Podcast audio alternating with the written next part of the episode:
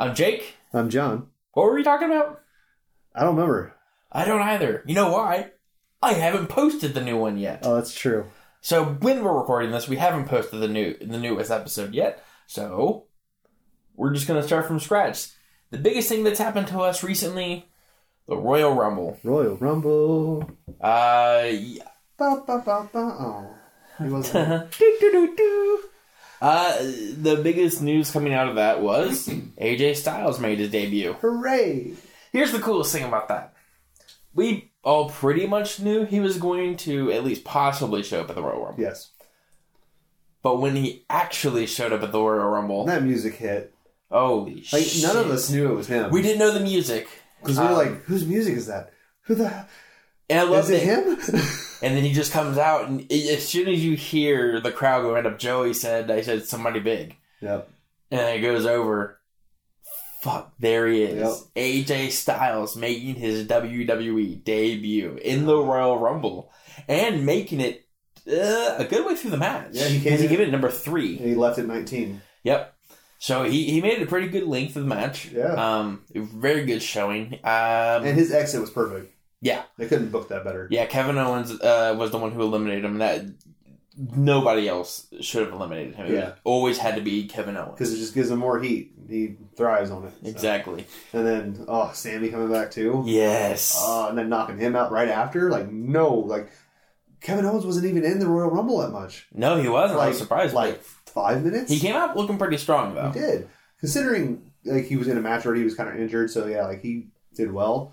And then like he took him out, and then Kevin Owens was there, and Sami's music hits, and Kevin's face was just like, what the?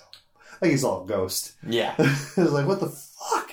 It was uh, Not now. really, really well done. Um, I've heard also whisperings that uh, Sami Zayn could be making his main roster debut. I hope, man. That'd be fun. They want to do that. That way he can feud with Kevin Owens going into WrestleMania. Yeah. Um, you know, you know, a good tag team partner for him. Who?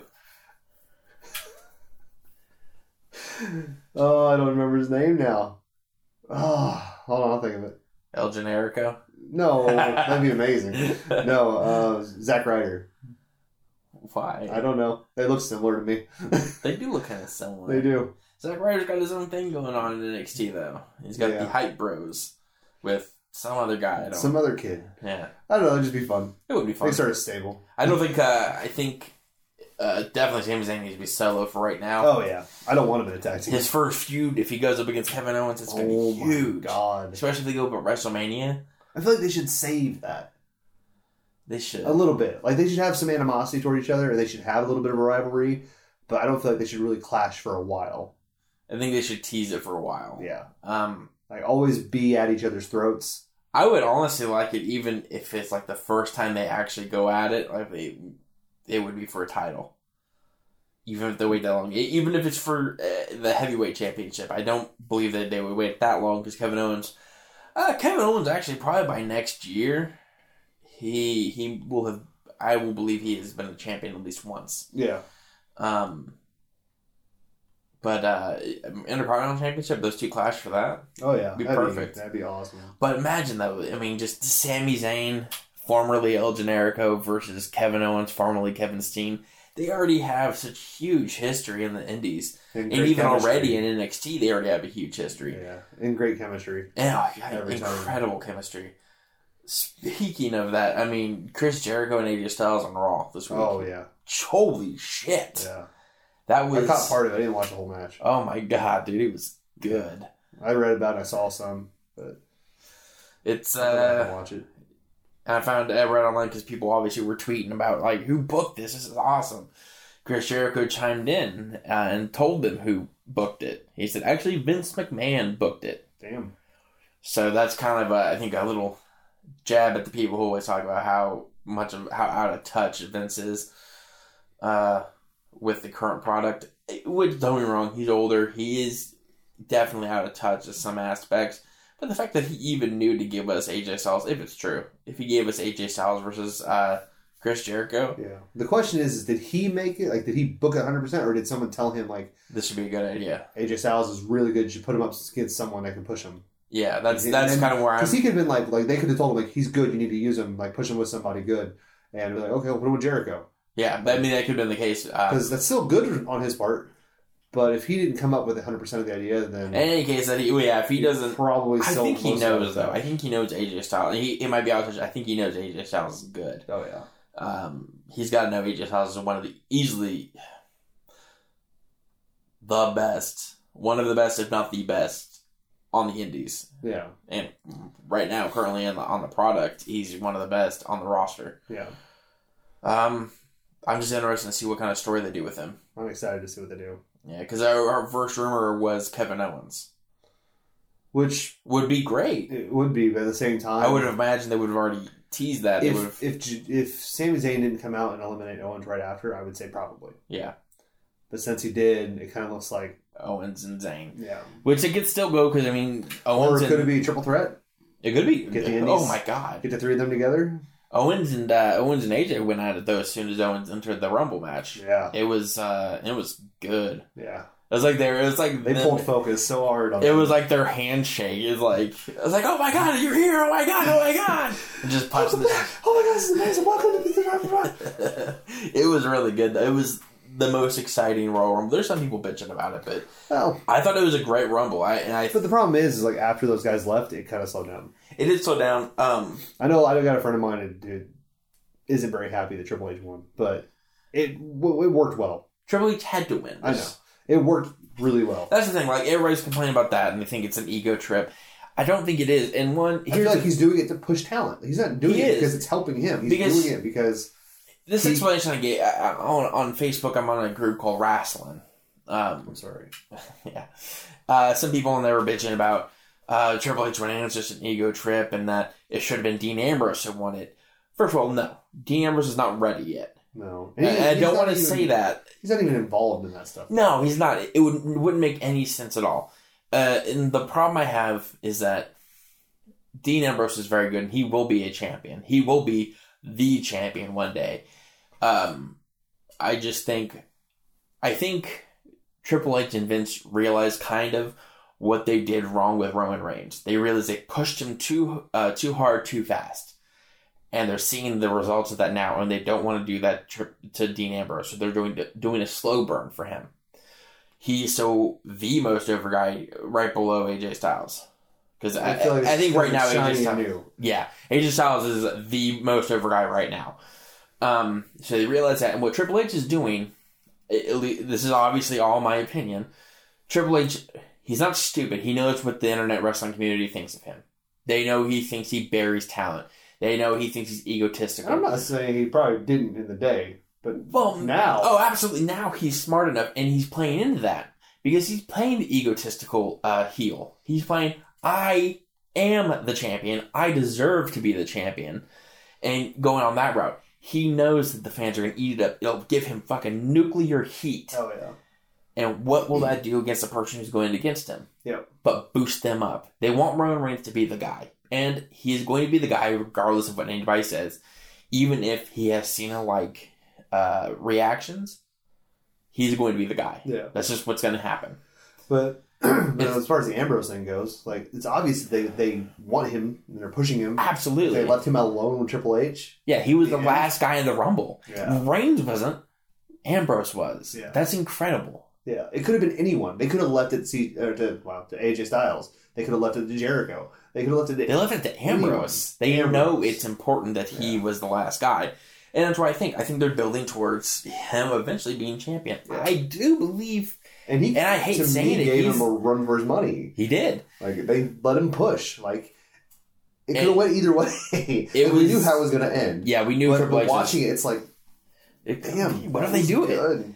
That was the first year, in a- first time in a long time that I've actually watched. Where I'm like, who is gonna win? Until Triple H came in, then was like, okay, well, it's gonna be narrows Triple it H. down. It's kind of like yeah, Then we knew that, but like it was like we see we see Dean, Dean Ambrose Triple H like, are they gonna give it to Dean Ambrose? And I was kind of excited, you know, and even though it would be too soon for him, I'm like, it'd be cool to see him with the fucking championship. That'd be Yeah. awesome. But it it definitely is too soon. They know that they they kind of pushed too quick on uh, Roman Reigns, and they see the reaction. They don't want that with Dean Ambrose. Now, here's the downside. I do think Unfortunately, what's going to end up happening is Dean Ambrose is going to turn heel soon, Yeah.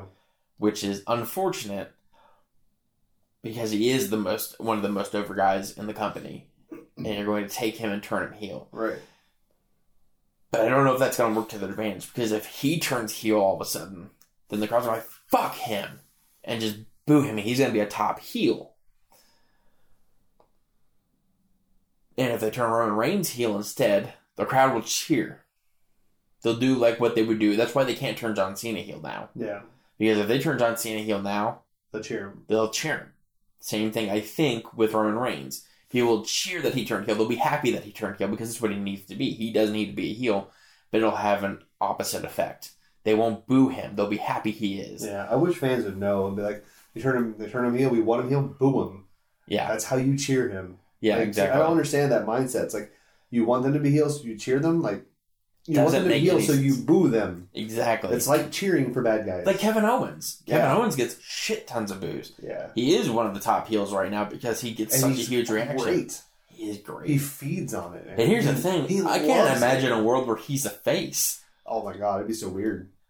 It- It's He's been I- heel for so long. exactly. I can't It's imagine like a world where John. It's like opposite John Cena. It's like we can't turn him face. Exactly. I think that's what the thing with John Cena. Like, we can't turn him face. I mean, or can't turn him heel. It's Yeah. it's not gonna make sense anymore. Okay, with Kevin Owens, like we can't turn him. We can't turn him face. Exactly. It weird. The only way they'll ever be able to turn him face is if he comes out to save Sami Zayn. Because once Sami Zayn If they came out and he saved him, and they did a tag team. then he would turn face. Yeah, and that would be amazing. people would be happy with that. Uh, Sami Zayn, whenever he does hit the main roster, he will be one of the most over guys Oh yeah, instantly. he's so fun. Obviously, His music I- is so much fun. And here's the thing: people will always say that because they're over, they should be in the title picture. It's not always true. Kevin Owens shouldn't be in the title picture right now. He's not ready for it.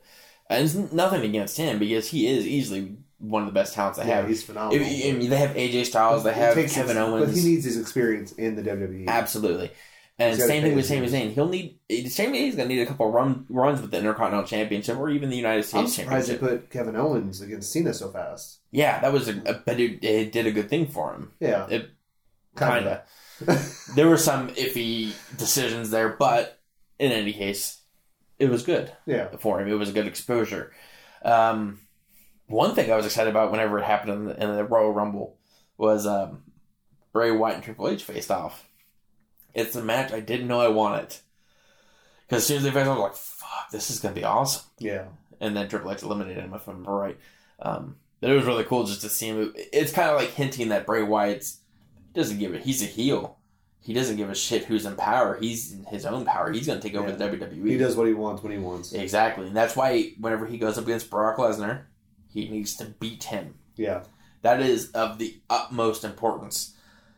He needs to be the one who beats Brock Lesnar. 100%. He has to, it has to look like a he has to look like a legitimate threat hmm to everybody. So I think uh, I was talking to uh, Zach uh, about this, and he said, you know, Brock Lesnar's not going to be there to build the build the feud, which he actually is scheduled for more Raws and Smackdowns coming up here soon. Uh, he's going to be a fast line, obviously, and then building into WrestleMania, he's going to have either quite a bit. But the thing is, you don't need him there to build the feud. You have Paul Heyman, one of the best mouthpieces ever in wrestling, yeah, and Bray Wyatt, easily one of the best on the microphones today. yeah. They can build the feud by themselves. They don't need Brock Lesnar there. Brock Lesnar doesn't need to talk, ever. yeah. He's fucking terrible on the Yeah, mic. He's not so good. I remember whenever he signed that contract against, uh, I can't remember who it was. He was uh, John Cena, I think it was. Cena. Yeah. and his they gave him the microphone and he just leaned back in his chair talking about what he wanted he's like and i want this and this is what i want i'm not going to sign this until i get this which is what i want and he kept going on like oh my god he's having a stroke somebody fucking help him We get it. You want it. But he wouldn't say what it was he just kept saying that phrase this is what i want it's like fucking tell us then he does not know how to work a microphone at all. And that's not a problem for him because he's a beast. This thing looked weird. I Just speak into well actually I breaks it. speak into it? Yeah? Okay. I want this. breaks it in half. Breaks it in half. Does I this broke- work now? I broke pipe bomb. It's up. I think, um, honestly, uh, another thing that's on the people's minds is Daniel Bryan. He is supposed to have been cleared uh, by a third doctor, Yeah, not just any doctor either. one from uh, UCLA. Concussion who- specialist. Yeah, he's been cleared. Now, I've gone back and forth with Joey on this a little bit sometimes. I 100% understand if WWE is truly hesitant to put him back on. I, I understand it as a company. Um, he has kind of proven to be a risk, and it's not his fault. I'm not blaming him.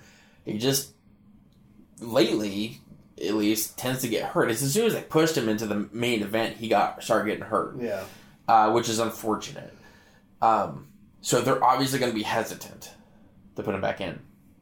Uh, some people think that, like Joey, think that WWE is afraid that they're going. He's going to. The reaction is going to take away from their show from WrestleMania. I don't think that's hundred percent true. I do think that personally, I think he's clear to go. I think Vince has given the okay. I think that ever since Daniel Bryan put up a tweet saying, "Come on, WWE, when are you going to uh, when are you going to clear me?" He put that up on his own official Twitter. From that point on, it felt like a work. It felt like okay, he's been cleared, and they're just waiting. Yeah. Now, I think he is cleared. I think it would have been dumb to put him in the Rumble. Because as soon as he enters that Rumble, the fans go ape shit and want him to win, and no matter who wins it, the crowd will be against it. Yeah. I, I understand. Now, it would have been okay, kind of, because Triple H would have been the one to win it. But then after that, people would have expected him to be in the main event picture. And he There- doesn't need to be. They're waiting until they finish this run with Exactly. Rome. I think or we might it a little bit. I think we might even not see him back until after WrestleMania. Which, yes, it could be because they don't want to take away from the show because and it's not his fault at all. It's the fans' fault. They hijack the show whenever their boy isn't in the main event. And I get that the fans dictate what happens, but the story they've laid plans for now doesn't call for Daniel Bryan to be in the main event. Right. Now you could appease them a little bit and put him on the on WrestleMania, which they might because they have a very very slim roster. They're on a skeleton crew right now. Yeah. They could go ahead, put him on the show, put him up against the Undertaker, put him up against uh, AJ Styles or Kevin Owens, I say AJ Styles would be fun. um, and they they could do that. And I don't think the fans would be as mad because they know they were going to get a fucking five star match out of them. Um, They- He- he- honestly, like he's got to work his way back. he He's been out for a while. He needs. he does need to work some time. matches and slow down. I think Yeah. he he. I mean, he's a very stiff worker. He goes hard. Um, that's what some people said that they would like to see him go up against Brock Lesnar. I don't. Yeah. Brock Lesnar's too rough. Uh, and it's again, that's just Brock Lesnar's style. He's stiff worker.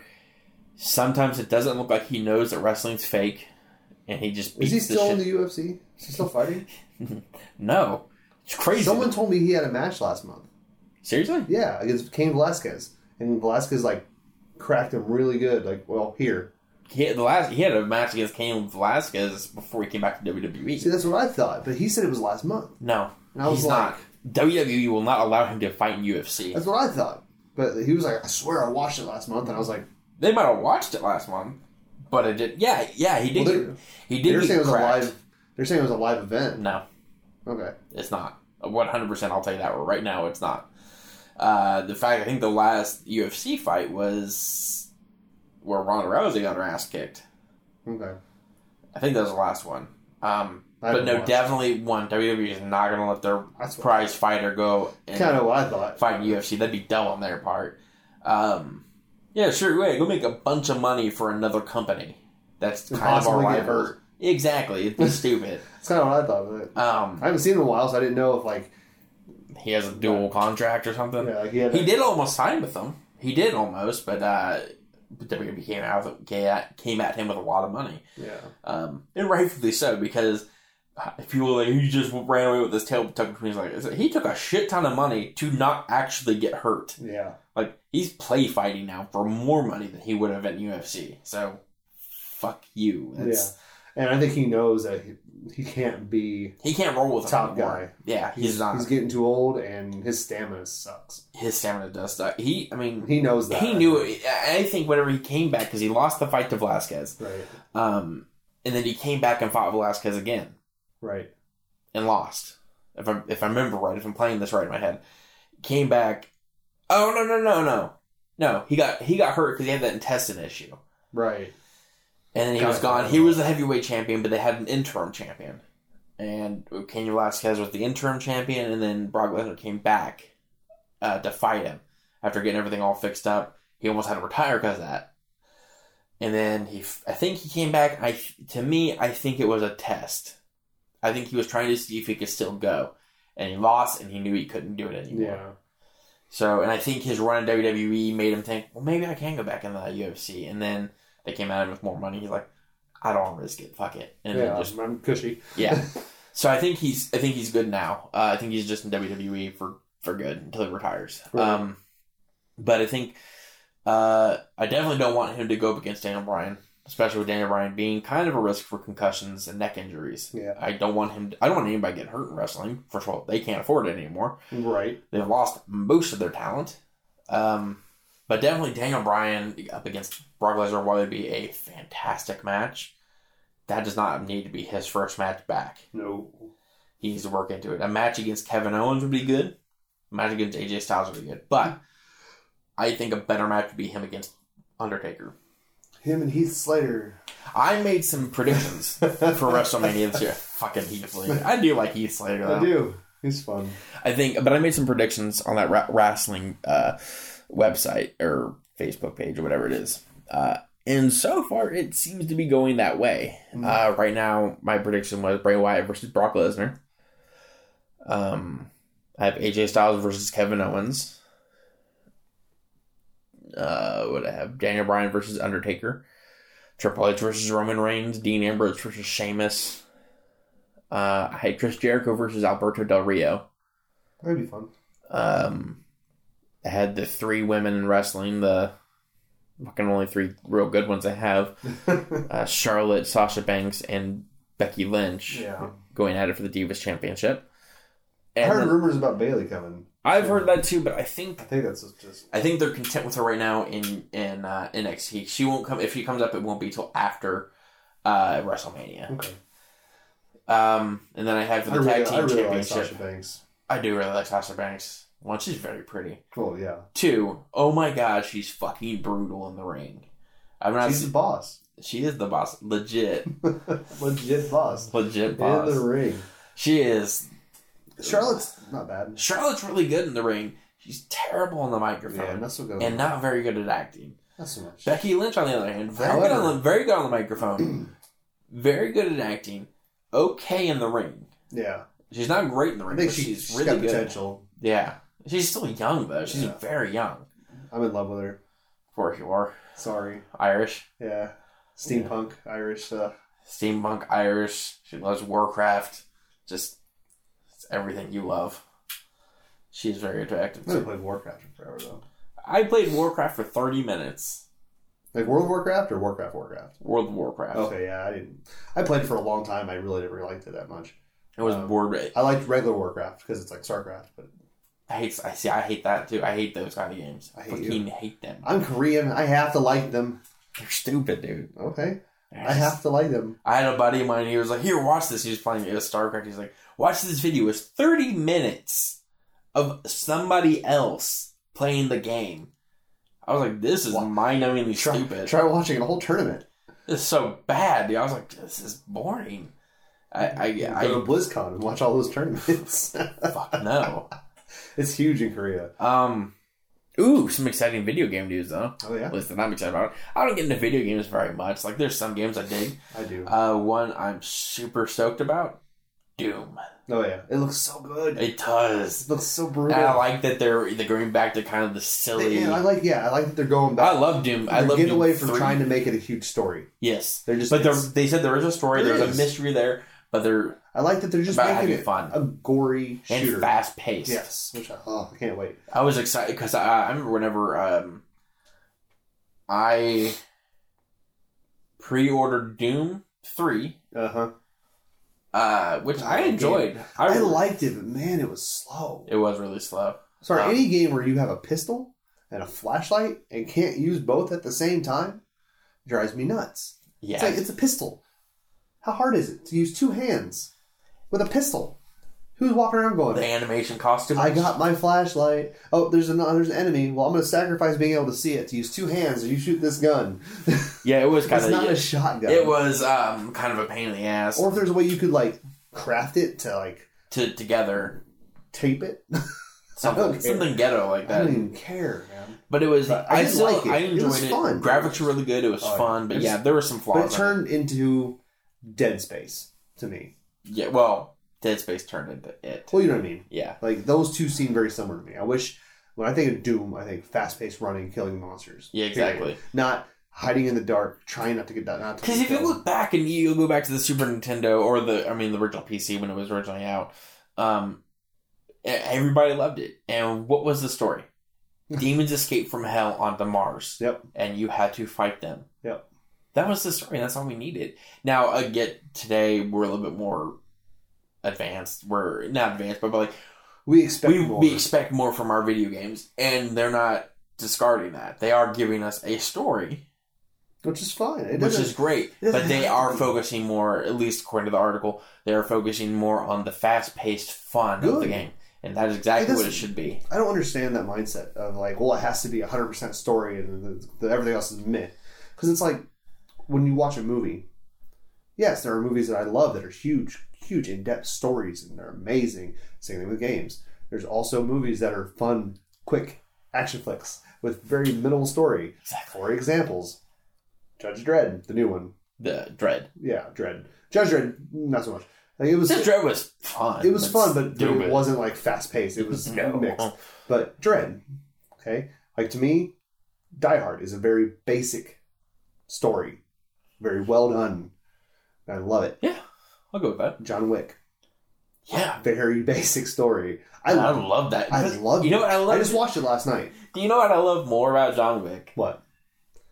that the typical story with most of these revenge plots is like you killed my wife, you killed my child. This was like you killed my dog, the the dog that my wife gave me. You killed it. The only the only thing that my wife gave me after her death that was going to help me get through grieving. You killed it. And I love that it was a dog. Like it could have been anything else. It could have been like killed my child or something like that. Because most people would be like, it'd be like the general story would be like, oh, he you killed somebody Close you to me. killed yeah, close.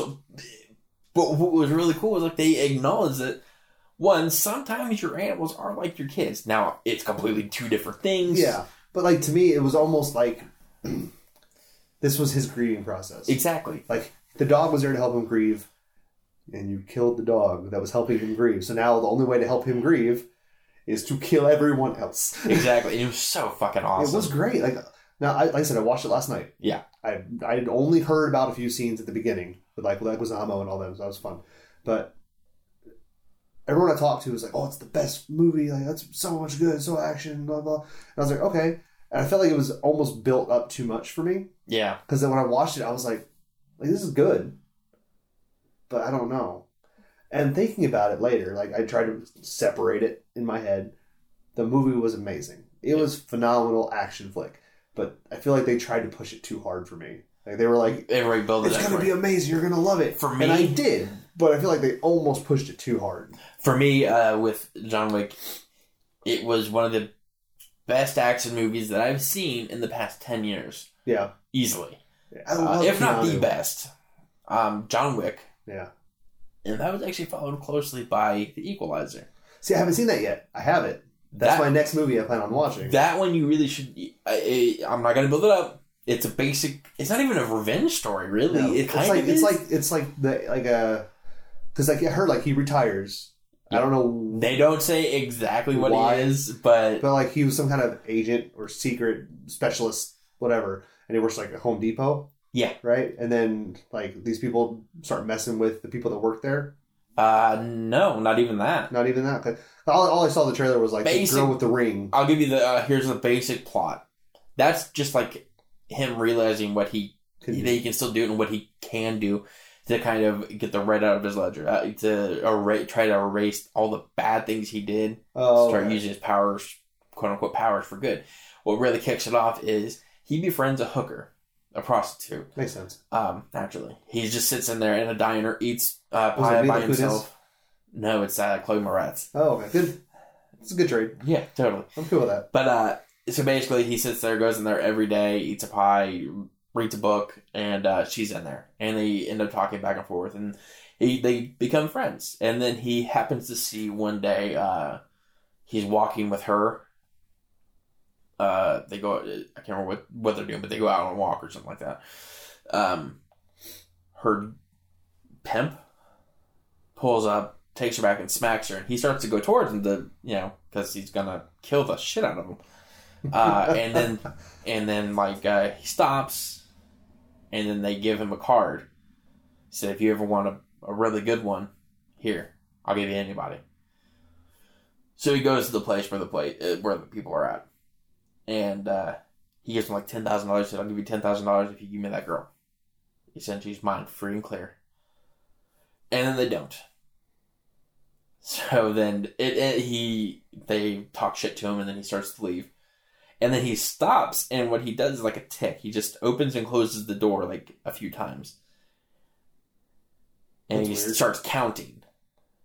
And he looks around. He looks at his clock. He's like, 18 seconds. And he proceeds to kill the shit out of everybody in the room In 18 seconds. in 23 seconds. Oh, he's, he's like, slow. ah, he's like, oh, 23 seconds.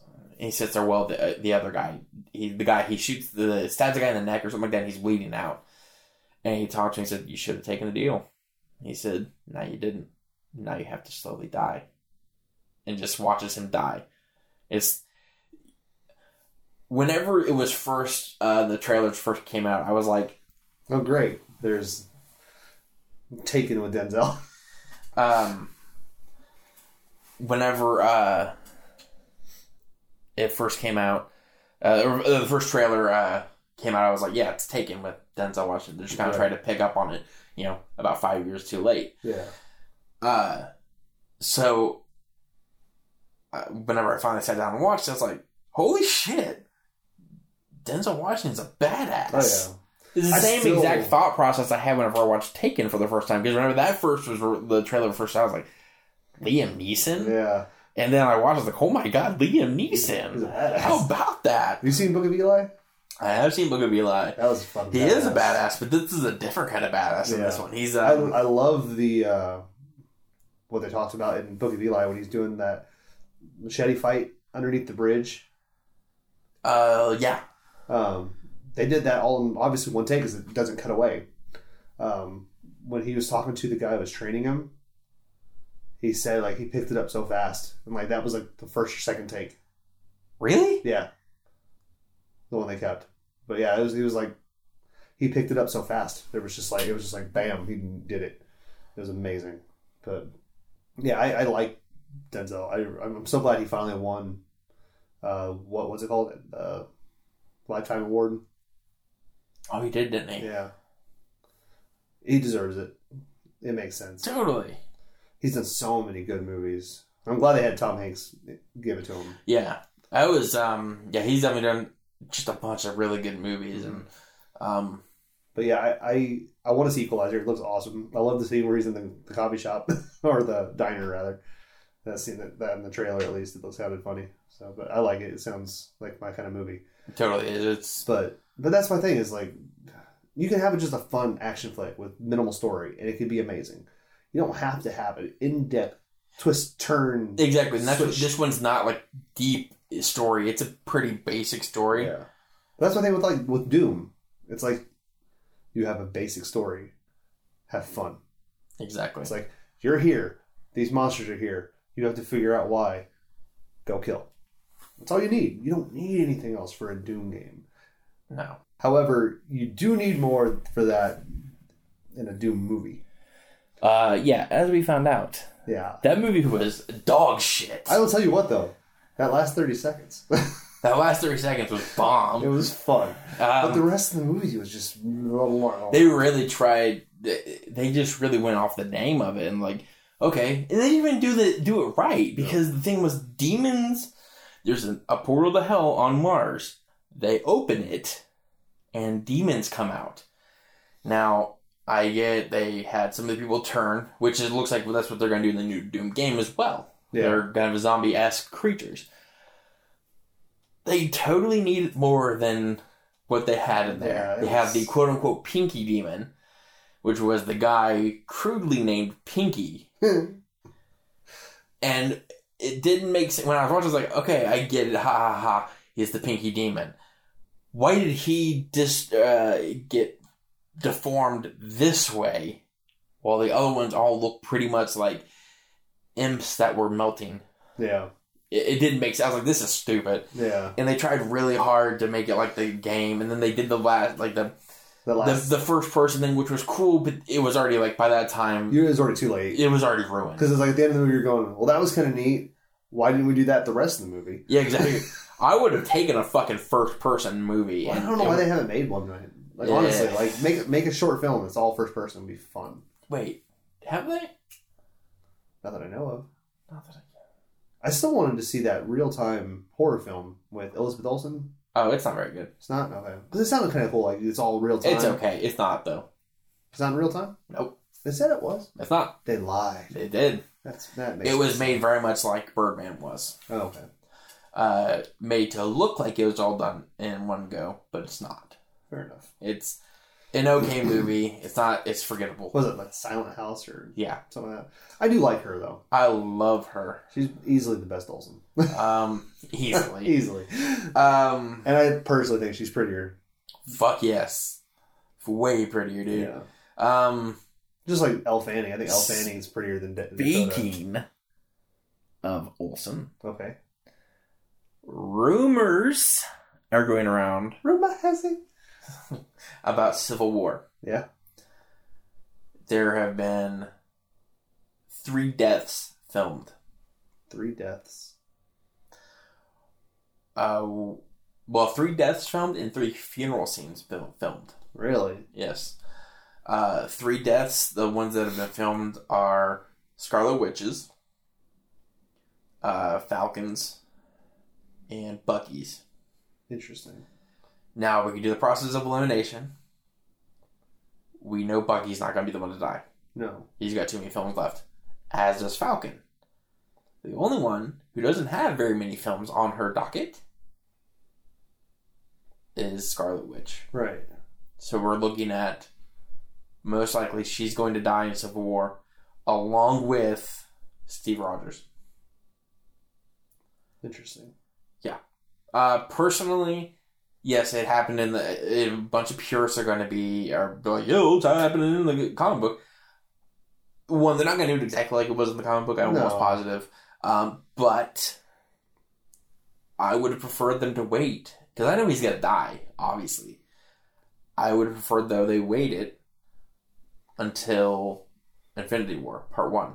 Yeah. I would have hoped that his death was the reason they all got together. Yeah. Um, in any case, though, I'm excited to see Bucky take over. Yeah. that'd be good. That's who I'm assuming is going to take over. They could, they could go because they filmed that too. They filmed. Um, I know people were saying like rumors were going around saying they were going to have Falcon take over. Oh, you know what? No, it, I, I lied though. It wasn't three deaths or three funeral scenes they filmed. It was three different versions of the ending they filmed. Okay. One ending had Falcon taking over. One ending had Peggy Carter, or um, not Peggy, uh, her daughter, her Oh, granddaughter, whatever, yeah. whoever it was, her taking I over. can't remember her name, but yeah. And then the other one was Bucky taking over. Uh, I'm almost positive they won't let her take over. Yeah. Um, they could, They could. There's no reason, but no real reason. but it just But makes doesn't make sense. sense. for Bucky. Yeah, they could do were- Falcon too, but again, he hasn't had the serum, and I don't want to sound whatever, but um, you kind of need that serum to be Captain America. Yeah. You know what I mean? Because he took over in the comic books, right? Uh, Bucky took over in the comic books. Now, officially in the in the new, The new 52 Falcon did, right? well, not new fifty two, sorry. uh, but the new version that they call it. uh, Marvel now, Yeah, I think is what they call it. Uh, I don't know why. Uh, Falcon took over, yeah. which was cool. I dig that. Because they had And they can still Thor, do. too. Yeah, uh, that's a bit more of a uh, complicated story. This will have the regular regular Thor, Yeah. um, but Jane Foster was able to pick up his hammer and became Thor, transformed into a female Thor. Uh, but whenever she dropped it, it turns out she has cancer. Hmm. And she's dying. And every time she picks up the th- hammer and turns into Thor, she dies faster. Makes sense. So ultimately, she does eventually die. That's Uh, good. She deserves it. Yeah, fuck her. Um, so yeah, I, I think we're looking at Bucky taking over because the last I, I heard after Winter Soldier, he had still six films to film, 6 Huh? films or seven films, which would do After this, he, which I do think includes the cameos. I'm not 100 percent sure. I think that's what they count as like the um, bit parts they they play. okay. So we had uh, Winter Soldier obviously was one. So after that they had well shoot low say six. Uh, he had uh, part in Ant Man at the very Yeah. end. Obviously he's in Civil War. Yeah. We're gonna go ahead and assume that he's in both Infinity War movies. Yes. That's I mean that's five. He still has one left, which would be the next Captain America movie where he's Captain America fully.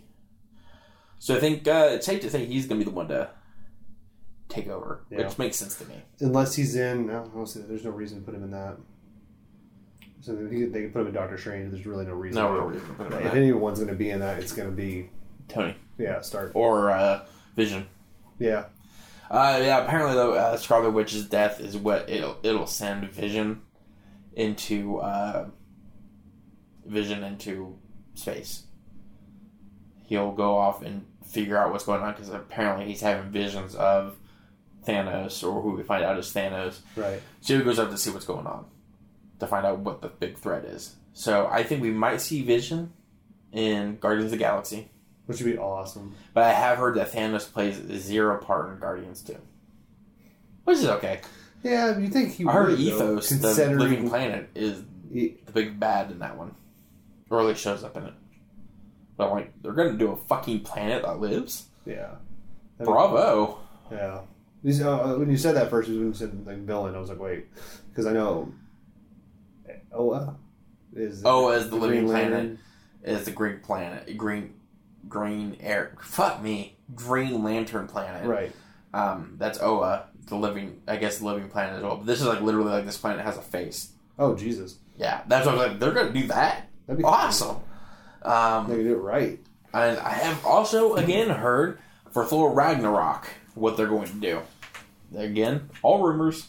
This is what I do all day. I have a lot of time on my hands now, but uh, so I find out all kinds of uh, uh, shit.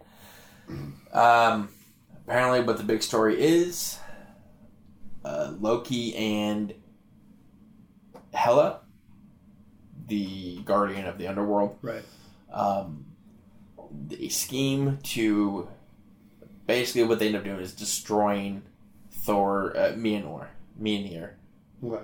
Uh, they destroy his hammer and banish him. He goes off not to Midgard but to another world. And when he gets there, he has to battle uh, a group of warriors. And then whenever he comes up and he has after he makes it through them, he has to fight their champion. And their champion is Hulk. Interesting. Uh, so they're gonna it's gonna try to form uh, Planet Hulk into uh, Ragnarok, which I think is interesting. Well, since they can't have a single, they have to do it this way. that makes sense. Uh, so they're doing that, and at this point, uh, somehow uh, Bruce Banner and Hulk's Bruce Banner's mentality kind of melded with Hulk's because he's been Hulked out for so long. Everything kind of formed, and now he's got the intellect, almost like the intellect of Bruce Banner, but the fucking Hulk. Um, so you'll see just pretty much all Hulk in the movie, which is cool. I, I dig that. Yeah. Well, Um, that's all you really want, anyways. Most of the time, like Yeah. I honestly think up to Ruffalo, it's all you wanted was just Hulk. Yeah. But now, like with Ruffalo, he does such a good job. Yeah, you're like I kind of want to see Bruce, Yeah. um, Um, which is cool. do you I- think I- since they're doing that, they might go towards doing um, what do they call him? I can't remember his name now. Red Hulk. No, the one where he's like killed everyone in alternate universes. Oh, I forget um, what they call him. Anyways, I can look it up. Keep talking. um, But anyways, do you think they might do something like that? possibly, but I doubt it. I don't think they're going to build into that yet, especially since they've already got the story building for Infinity War. That's already like their big story they're going into, and that would be something they would have to build for a while.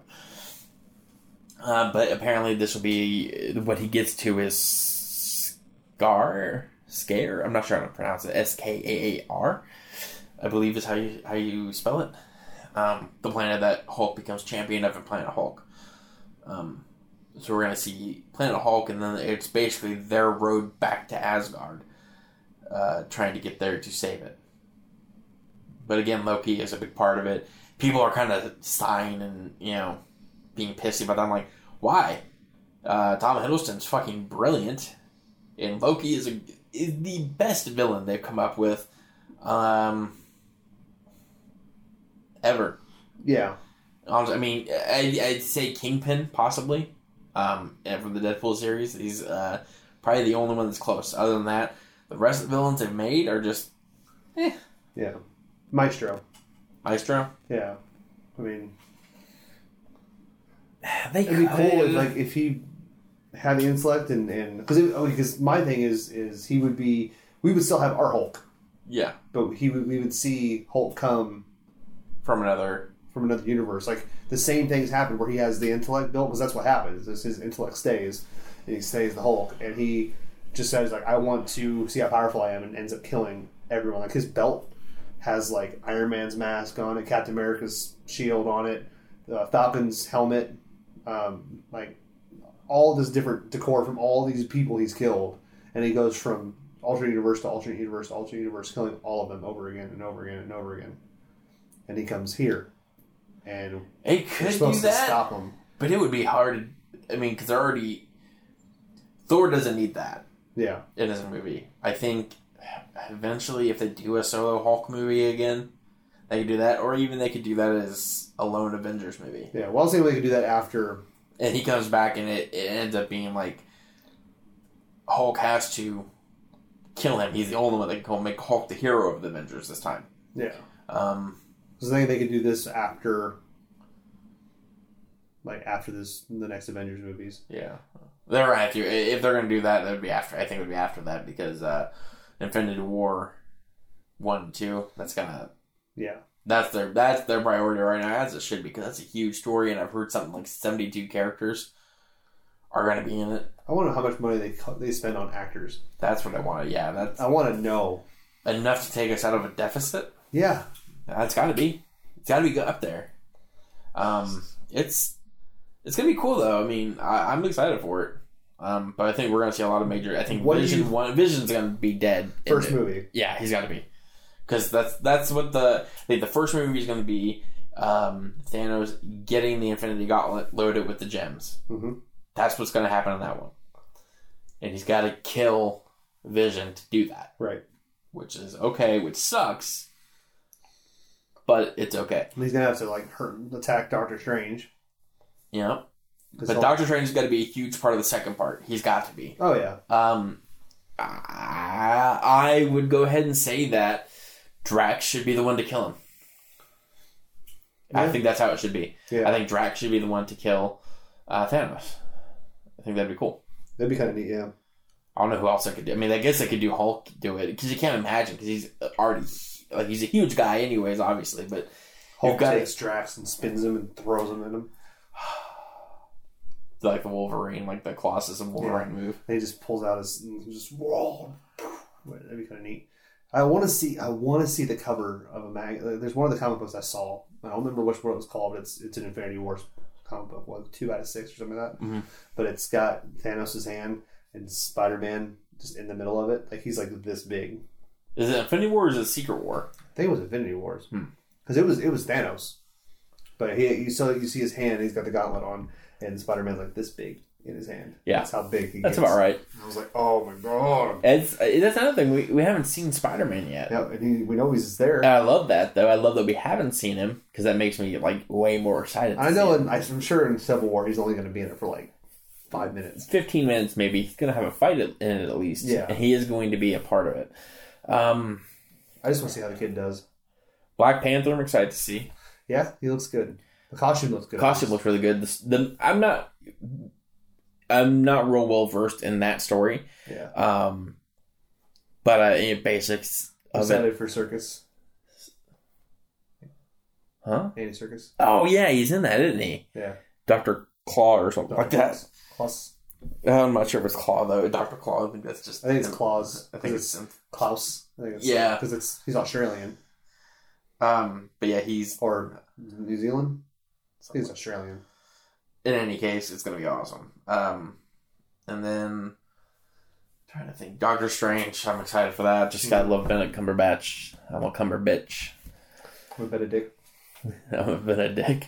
All these Um, cumber bitches. but uh, yeah, he's gonna be awesome. He looks the part. He's so amazing. I can't believe this. Like I'm like, oh my. like What? the, he's got the, collar. with everything together. He's perfect. Like He, he, looks oh my like god! his face is perfect. Because any other movie, if it was a DC movie, they would have toned everything down on him. But like Marvel, like fuck it, here it is. He fits it. Let's just make it 100 percent go. I love that. That's uh, I love um, who was it? I, I saw somebody tweet. It was like last year. It's about they were tweeting about uh the DC universe. They're like Batman, dark and gritty. Arrow, dark and gritty. Flash, fuck it. Here's a psychic gorilla.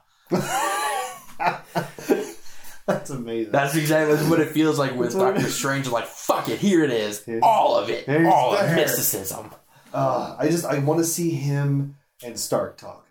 Oh my god. I was uh, because he's gonna one up Stark. the He only will. the only thing I was really bummed out about was that Andrew Garfield wasn't going to play Mm. Spider Man because I thought the the banter that he would have had with Stark would have been fucking It would have phenomenal. been. I wish they would have kept. Now him. this kid, Tom Holland, I, I think his name's Tom Holland. Tom Holland. Yeah. uh, I don't know. I've never seen him in anything. He's been in one movie. I think it was Win Win, maybe, I or. I can't remember exactly. He looks um, good. Like, he I saw, looks the part. the- He looks the part. I He saw the does parkour video he did, Yes. which is cool. Uh, in acrobatics, he's very acrobatic, Which is um, good. athletic. That means you can do a lot more stunts, less CG. And I've never heard complaints about his acting, so I, I mean, I've got nothing to say. But People are going to complain because he's new exactly, he's not they complained about Dan, or, uh, Andrew Garfield because he wasn't.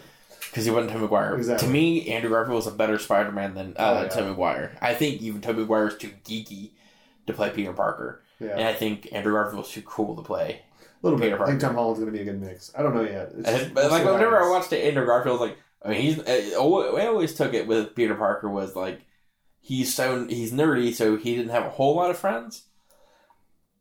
But I would just totally want to hang out with that dude. Yeah, Um, Tommy Wire, I don't want to hang out with him, but I don't look at anybody wants to hang out with him. He doesn't look like a threat.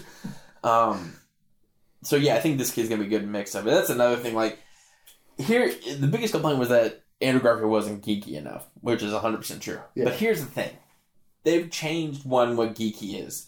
Geeky and nerdy is cool now.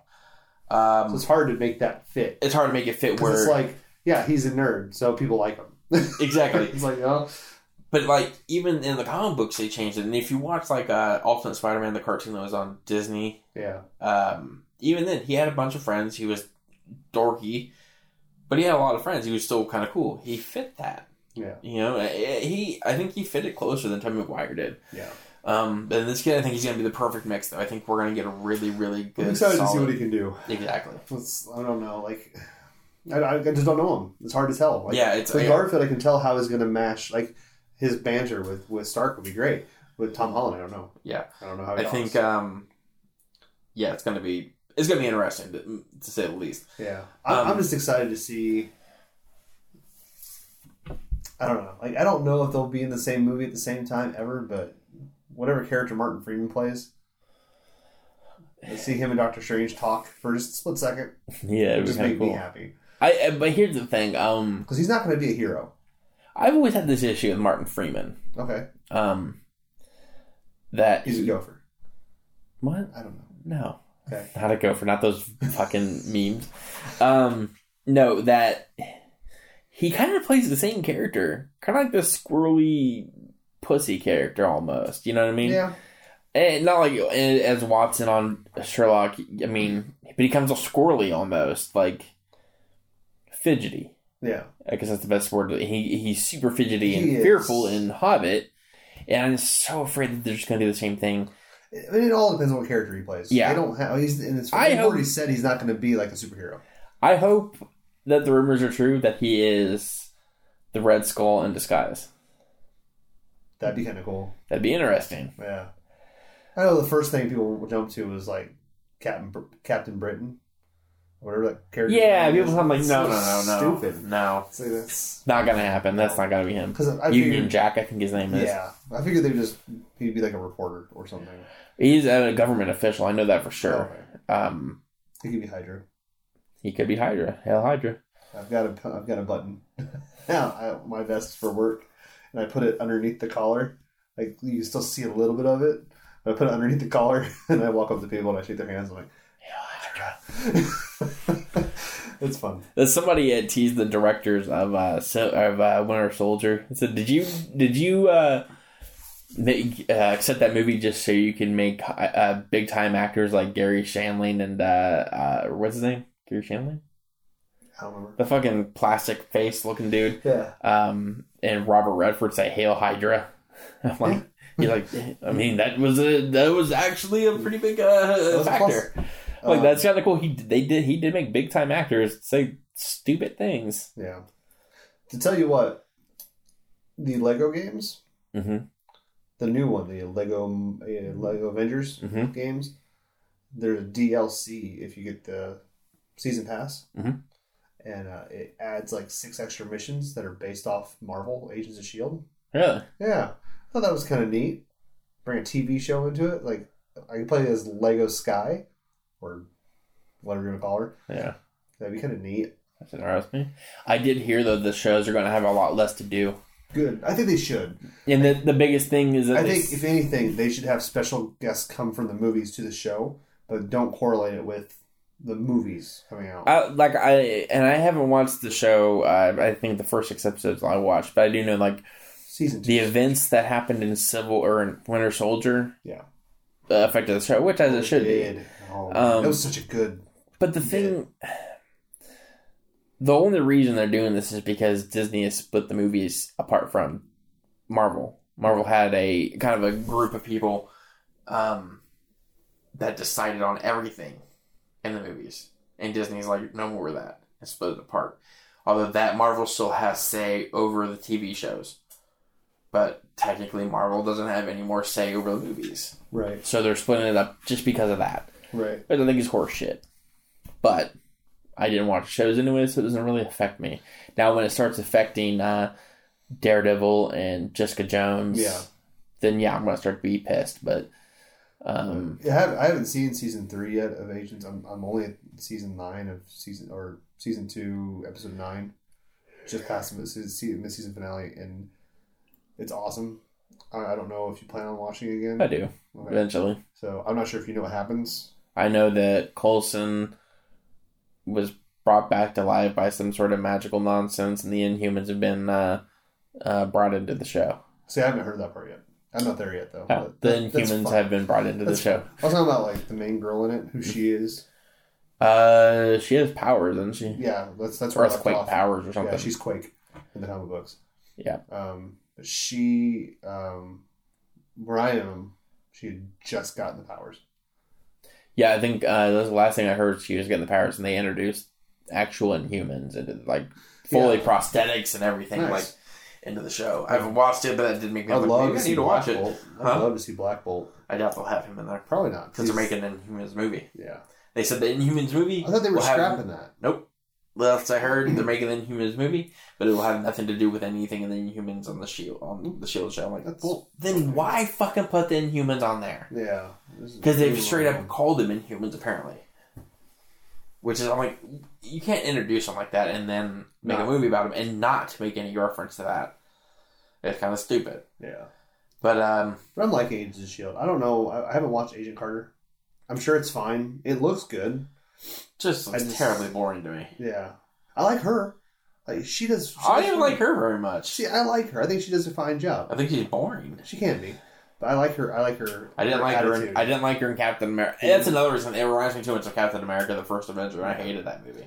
I didn't hate it. I thought it was nonsense. Joe likes it. He likes it more now. He didn't like it, I think, at first, No, and then he he watched it again and liked it more. I, I didn't like it. Which it. maybe I need to watch it again and give it. I did shot. enjoy it when I watched it. The only thing I hated was that they just pushed Red Skull out so fast. Yeah.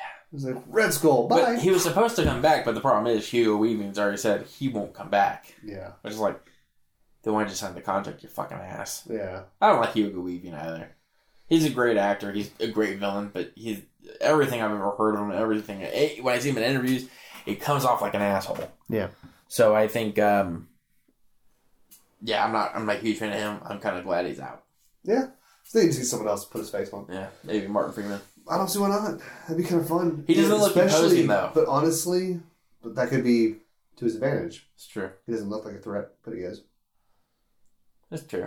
It would be cool to see Cumberbatch and him go at it That would be interesting.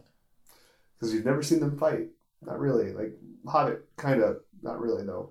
Yeah, yeah, sort of, but not really. But it was. But You ever watched that video of uh, Benedict Cumberbatch filming his part? It was incredible. I loved he just slithered around like it was. He like went full fucking tilt into that. oh yeah, I loved it when he because Colbert on one of his last episodes had Smaug on his show. Yes, I remember that. broken through the wall and did a whole oh my god and it was obviously benedict and doing the voice. Oh so good.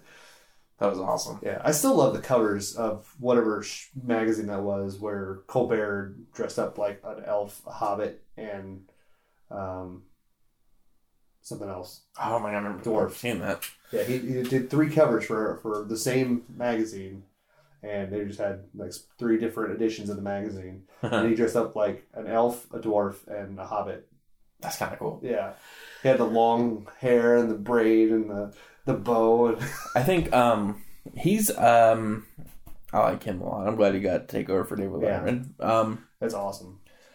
Uh, I don't like the Hobbit movies either. I like um I don't like really like Lord of the Rings That's fine. per se. Uh, I think they're okay movies. I thought they got too much praise. Um, but Hobbit movies, on the other hand, I hate. I think they're dumb. Really? Yeah. I think they're dumb. I think I, I can't believe how fucking degraded the special effects got. Yeah, they were kind of weak. It was really like clear when they used CG. Yeah, Um, I will say though, I, I enjoyed it more. And the problem, I another problem I had was that uh, Orlando Bloom clearly aged. Not his problem, obviously. It's not his fault. He just ages because humans do that. But the effects they did on it were terrible. Yeah, He looked bad, and I was like, okay, I don't. I mean, if he I don't know why they put him in the movie. It makes no sense. yeah, it's that was the thing. I was like, it's they just don't put it's him in there. just to relate it to Lord of the Rings. There's Exactly, no- and they had to make that last little bit at the end of it where he was like, uh, he was like, "There's a ranger in the, you know, and wherever." It's like, fuck you. there's no need for it. I mean, if it was in the books more than fine, but it wasn't. And the fact they made it three movies Yeah, was stupid. Now, here's the thing I, I just recently read. Uh, Peter Jackson talked about that uh, originally um, uh, Guillermo del Toro was set to direct him. It was all written, went through pre production, everything was ready to go, and then he dropped out because it took too long.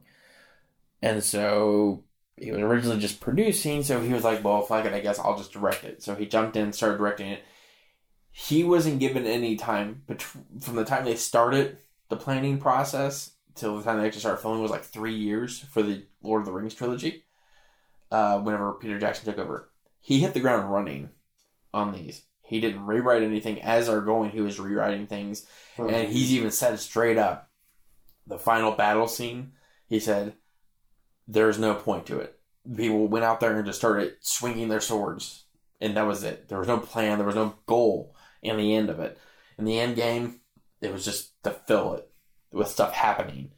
He that's why just listen like well it's clear that the move that obviously it wasn't a labor of love for him. yeah, Uh he my biggest problem is that if he was so uh, aware that it wasn't ready or wasn't going to be any good, he shouldn't have done it. should have stopped it. He should have straight up been like, well, let's "Listen, delay we it. got this delay just a little bit longer so I can get everything ready to go." yeah, and I'm sure he'd even work with a lot of what Guillermo did, but um, I mean, it would maybe delay it a year, even yeah, that'd probably be enough. It, it just bothers me that they did that, yeah. and it was shot mainly It's- on green screen, which I thought was stupid. Um, That's dumb. I think um, that's the same thing. Uh, what was I talking about? The Lord, of, uh, no, the Star Wars prequel trilogy. Um, who was I think it was Obi Wan Kenobi or his name's not Obi Wan. Uh, Ewan McGregor or Ewan McGregor. Yeah. Uh, he talked about how it was pretty much like he was sat on a green screen and did his lines with people. He said it was so disheartening. It was just like there was nothing there. It was just all green screen. It's not a movie. Like I can't. You I can't react to anything. Exactly, and it's and even though he was the best part of the movie, those movies clearly like there was a lot of problems with those movies too. I had an argument we talked about um, uh, with Joseph, uh, my other buddy, uh, talked about the prequel trilogy, and he asked why I thought they were bad because he likes them. Um, That's fine. it's fine. I said I can still watch them, and I'm okay with it. I, am not. It's It's hard not for me to get through the second one. He- Oh yeah, that one's pretty much god awful. Uh, I can sit through Phantom Menace even with uh, Jake Lloyd. We did. Um, we did actually. We I've sat through it uh, a couple times regular, and then Jimmy went to theaters to see the quote unquote 3D. Which was not very Good. It was horrible. Um, but uh, I, I can sit through the first one. I can sit through Revenge of the Sith. Attack of the Clones is the only one I ever have problems with. so. But uh, uh, he talked to me, and he said a guy at work uh, said that he can prove to him why it's bad with one line, and it was the line that Anakin say, stated about sand. I said, okay, that was a poorly delivered line. Well, not even that. It was a poorly written line about how sand is coarse, it gets everywhere. Just how fucking terrible it was read. My biggest problem is straight up direction Yeah. uh, and writing, all of which was George Lucas. Um, that was the that's the biggest problem of it. That's There's why a the lot third of one was actually not horrible. no, and I think he, yeah, uh, I think he yeah because George Lucas had less to do with it than he did the previous two, and that's why it was better. yeah, because Kasdan came in and helped write the last one. But the problem is just like, if anything, if you're gonna go through any line in the in the prequel trilogy that proves why it's bad, it's the delivery of the line "younglings," and the same whenever Obi Wan goes to see Padme. Hmm. It said even the and he like pulls on his mustache the younglings. It's like oh fuck you, that's terrible. But uh the thing is, like, there was so much. They hinted at such better stories that happened Mhm. in the movie that actually showed us them, or showed us a great adventure. They showed us a lot of talking, a lot of politics. And the biggest problem is, and it's proven with what George Lucas said about Force Awakens. He said Star Wars fans will love this movie. He made the prequel trilogy because they were what he wanted to make, which I'm all about. Directors should be able to make the movies that they want to make. The problem I have is he created a universe already that fans love so much and have built fandoms around it, built religions around it. And then you're going to be like, fuck them, this is the movie I want to make now. And just make a political movie. Not even a Yeah. political thriller, because nothing thrilling happens in that movie. It was him. He wrote bad movies.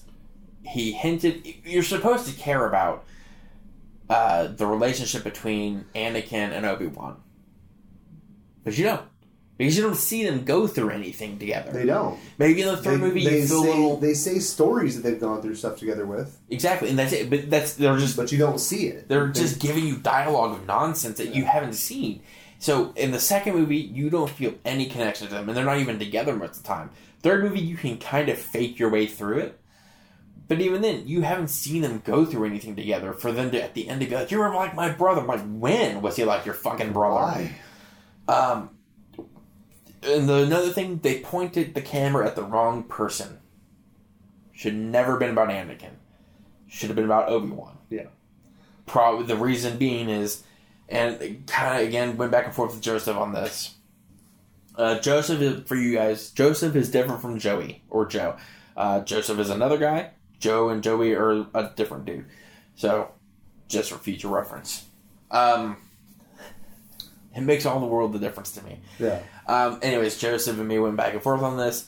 I said because we already know what happened to Anakin. hmm So I think it was stupid to show this kid where we're like, okay, well, we know, and, and that's it's the problem with any prequels, anyways. We know what happens. Yeah, that's the same thing with like the new Star Wars, the Rogue Ones. Yeah, we know Because what we happens. know that they get the plans. yeah, exactly. We know it. It's the adventure getting there. If it's fun, if they point the camera at the right person, it's good. Well, then we, we don't know who dies. That's true. We don't know what Because happens. that's what I love about that. Make us love who 'Cause it's- all everybody on there. That way, whenever they die, That's what I love. Like, yeah, we know that they get the plans, but we don't know who survives. We don't know what they went through to get these plans. All Exactly. we know is that many Bothans died. exactly. That's all we know, and we don't even know what fucking Bothan. Is We're like the entire movie, like, is that a Bothan? Is that a Bothan? Bothan. Did a lot of they you should die? just wear labels. I'm a Bothan. I'm a Bothan. Hello, I'm Bothan.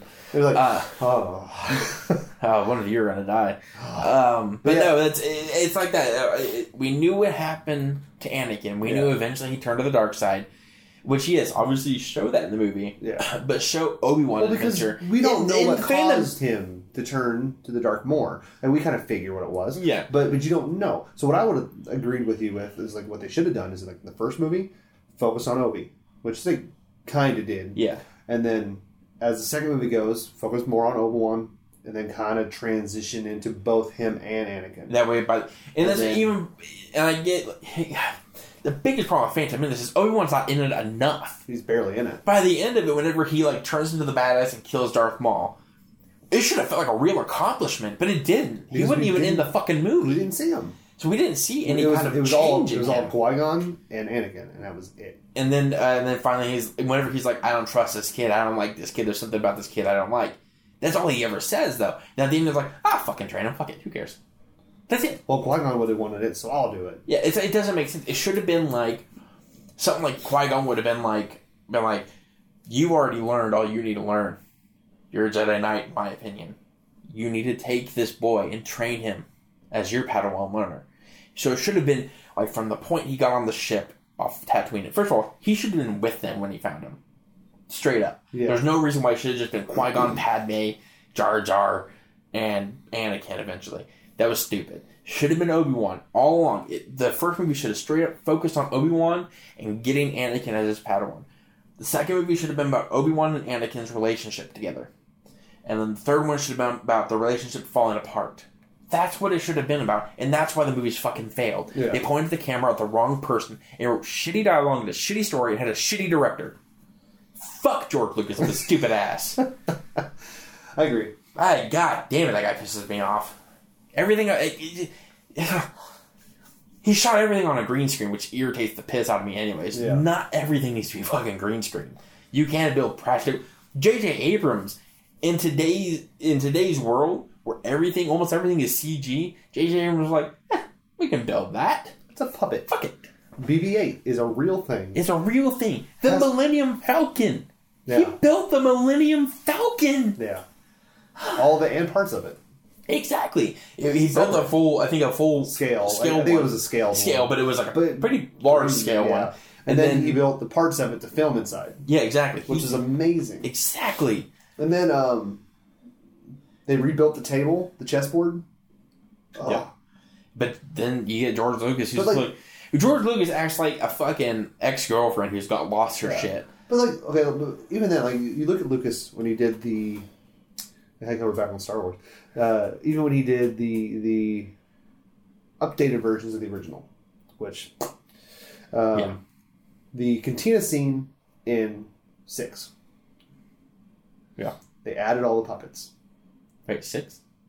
Episode Oh, six. uh, in the in the sand barge scene. the yeah, they, they Jabba's palace. they added all of the fucking CG'd puppets. yeah. uh, quote unquote puppets. Okay, half the puppets there look like shit, Yeah. and then Abrams does this new one, and you go into not the same kind of stuff, but like you look at the different things that are even more complicated than those CG puppets looked. Yeah. Like BB-8, rolly ball, head doesn't move much. Exactly. I mean, that's impressive. They built something like that. Um, it, when BB-8's going over the sand dunes, and that creature comes up, goes back down, puppet. Yeah, you don't need CG for every creature. Even in in uh, I can't remember her name now, but the weird creatures bar that they go to, Uh, the guy with uh, the goggles, the yeah, girl, yeah, the girl yeah. with the goggles. like all the creatures in there, are prosthetic makeup or, or costumes. Yeah. Um, The only CG stuff in there was like the games they were playing, and her. and her. Um, She looked good though. she looked She good. almost looked like a puppet. exactly. It's, it's the thing. First of all, she looked like what Yoda should have looked like. this is what happens whenever cool. the CG one is advanced to a point where it's very good. Uh, two, when you use it sparingly, you use it on stuff you know you can use it on. George Lucas used it on stuff that he should never have used it on. Yeah, He built planets with CG. Not just the planets. Obviously, in space, you're gonna have to do a bunch of CG. but, no sets. No, yeah, no sets. Geno- all green Genosha screen. was that what it's called? Yeah, Genosha. Genosha. Yeah, It was all fucking. there there was like the pillars were the only thing. that Now, don't get me wrong. Like Mustafar, yeah, a great majority of that was going to have to be had to CG, be. Yeah, there's not much they obviously. do. Um, But you look at the new one, the, the islands where Luke is. That's real somewhere. that's a real island he was just chilling out on. Yeah, I don't know. It just bothers me so much that, and people, I I get It's- people defend it, uh, and if especially if it was the first Star Wars movie you watched, which I believe in Joseph's case it was, uh, get you defend it, and yes, it has its merits.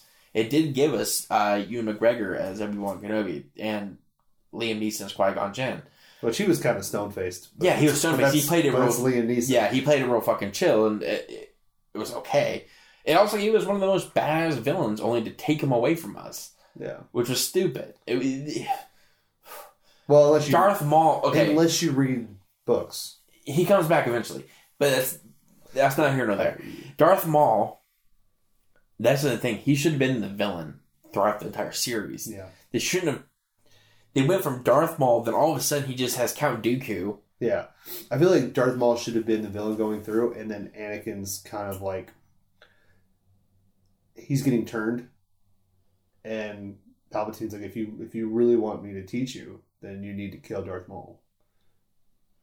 I think, yeah, it, it, but here's the thing. I think there's one of two ways they could have played it. Either they could have had it where the story is Obi Wan has to, even though he knows he shouldn't, avenge Qui Gon Qui Gon's death, Yeah, and his goal is to kill Darth Maul. And then by the end, either he does actually kill him, he gets a kind of like, uh, okay, well he's still gone. And he kind of has to learn that lesson where like, revenge doesn't mean everything. It doesn't really make you it feel doesn't better. help the process. So they could have done that, and it could have it could have helped him grow as a character. Or they could have had where Anakin's the one that kills him, and he's kind of like, okay, he's dead, but it, I didn't kill him, so it's just fucking there. The anger's still inside me somewhere, you know. And it, so they could have done both ways. But in any case, he should have made it to the last movie. Yeah, He should have been like the villain. yeah. They could have had Obi Wan like beat him down and like get ready to kill him and realize like this is wrong. Like, Yeah. I shouldn't do this. And Anakin walks in and is like, "You're just weak," and then kills him. Yeah, and then that's kind of where you realize, shit. And Obi Wan was like, "What are you doing? Why? Why did you do that?" And like, whatever, you know. But It did make sense to me in Revenge of the Sith, where it's like, uh, Mace Windu comes in there and he's going to kill Palpatine. He's like, we have to kill him, and then uh, he's like, that's not the way of the Jedi. We have to take him to trial, and then cuts his hands off, and then instantly he's just evil. It's like there was no. He, he Like was literally. changed? He was literally no, no, not not I- I but like uh, uh, Anakin was just like all of a sudden it was just like, no, this isn't the way of the Jedi. We have to, and then he eventually cuts his hands off because you gotta fucking stop for a second because this isn't right, and then he gets killed and thrown out the window. yeah, Um, so I think like it was it was just weird that he's like, no, that's not the Jedi way. Then to, as soon as Mace Windu is gone, he's just like, I bow to you, Master. I'm gonna go kill fucking everybody. yeah. Everyone will die now. It was like it, all of a sudden it was just it's it like was a like, weird switch, it was like George Lucas was writing. It was like, and now he's evil. and now he's evil. That was it. It was just like, come on, seriously, dude. he he throws him out the window, and Anakin looks at him and goes, "I'm evil now." Yeah, it's, it was just like, oh, okay. It's just jarring almost. I mean, we knew he was leading into that eventually, but it was But it's just, just like laziness. Like, yeah, it, there's no build up to him being evil. It's just like, well, uh, I'm evil now. he likes it. Yeah, he liked watching him die. and I also didn't like Mace Windu dying like a bitch. I know. That bothered me. Like he was built up. Samuel Jackson like that. Like I like that he was just like a mini character in the first one, and then like in the second one he turned it like I'm a fucking badass and just I'll tell you one thing I did hate. is Grievous. They ruined him. I'm not saying I, I hate, It was a cool battle, but It then yeah, was. then it was just like but the thing is, but the thing is like, I don't understand Grievous. Is he 100 percent robot? no, Okay, he is an alien. okay, and he's put together by robotic parts. I think it was supposed to be kind of like a hint of what they would eventually do to Darth Vader, okay. where it was like Well, because he's organic, he is a human, it's got but he's held parts. together by robotic parts. So he's more robot than man, and that's what happened with Grievous. He was oh, I, more was just, I couldn't than man. remember because I was like, But then he could cough and shit like that. It was it know. was a peculiar character. because if he's robotic, like most mostly robotic, then he really isn't going to be in tune with the Force. and the way I've always heard it is that Grievous was a badass in the books, Oh yeah, and well, like like, they don't explain it in the movies, but all the, all the lightsabers he has he killed Jedi to get him. The, yeah, from the Jedi's he's killed. So it's like he's killed at least three Jedi. and I think it's just a throwaway line he says in the movie too. He's like, "I killed a lot of Jedi's." yeah, but it's just it just makes me sad. I mean, it was. A, I did enjoy like the fight scenes in there. Uh, for the most part, were much better than in the original uh, trilogy. Yeah, Just because it had more to do, they had a lot of stuff they could do with it. yeah. Because honestly, the lightsaber battle between Darth Vader and Obi Wan, yeah, episode four. Up high, down low, in the middle, and I'm gonna hold it still, and then Kill me. Oh, I'm dead. it was just, it- yeah, it was like even uh, as a kid, I'm like, oh my god, this is cool. And then And then like when you go and you watch the prequel shows, it's like, no, this is fucking cool. yeah, Like they Phantom got better though. Like the lightsaber battles in in episode five and six were good. Yes, yeah, absolutely. They were very good. Yeah. They moved Yeah. around. Six, Um, six was fun. the camera moved with it. Um, and then I, I, thought it was cool. Now some people might think it's you know double hand or uh, two sided to say like I hate those movies, but the lightsaber duels are fucking But they're awesome. like they're entertaining. They're just They were. not really well done movies. no, they're bad movies, but they have entertainment entertaining factors. Like Phantom Menace was a shit movie and it's only bearable because you well it, you didn't know it the first time you watched it, but eventually you like you can watch it and get through it because you eventually see Darth Maul battle Obi Wan and Yeah. Qui Gon. And that's such a badass scene. And I love like fucking Darth Maul just pacing back and forth like Waiting. a lion. Like he's like, I'm gonna fucking kill you too. That's it. I'm gonna kill you. But I do love that like Qui Gon in those. He's just standing there. you Waiting. see Qui Gon take in like you. It's like he realizes like I'm gonna die. This is the end. I know. I just it sucks every time I watch it. Like I don't. Because if you watch him, like he does what, um, what Obi Wan did. Whenever Obi Wan, uh, before Darth Maul very unceremoniously kills him in uh, uh, New Hope, Yeah. uh, he just closed his eyes, Oh, kind of like he meditated, and Yeah. then died. Before that, Qui Gon sits down, meditates, and then goes back, goes at the battle. But then he knows eventually he's going to die, and he's going to have to die. It just sucks. Like every time you watch it, you're like, it's this close. He could have made it. Yeah. This close. He could have made it. But it was um, it, but it would give a give a cool performance from uh, Ewan McGregor, showing kind of like a dark side to Obi Wan almost. But yeah.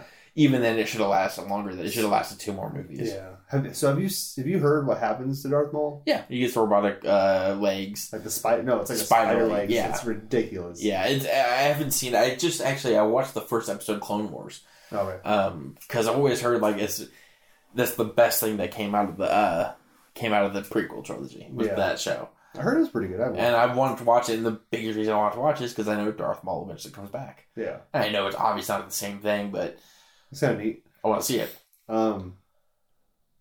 or his trying to- horns get longer in it Yeah. Um, I'm trying to remember the other thing. Oh, I was talking to. I was just thinking about those movies, um, which reminds me of playing the Obi Wan game yeah And- yeah I forgot about and some other stuff. But just like I remember playing those games, even like Episode One, playing those games and, and the droidekas rolling up.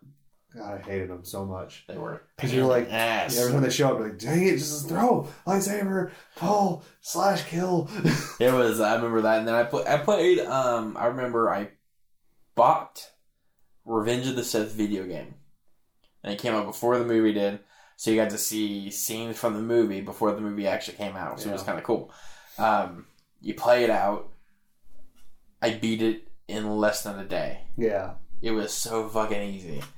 And I mean, and I'm not a very good video game player Like I'm, you know, I'm pretty good at you know Batman Arkham Knight or uh, the Splinter Cell games. I'm pretty good at, and Hitman games I'm pretty good at. But generally speaking, not very good at video games. That game I beat in less than a day. I can only imagine what a fucking regular video game player who's much better than me, how long it took them.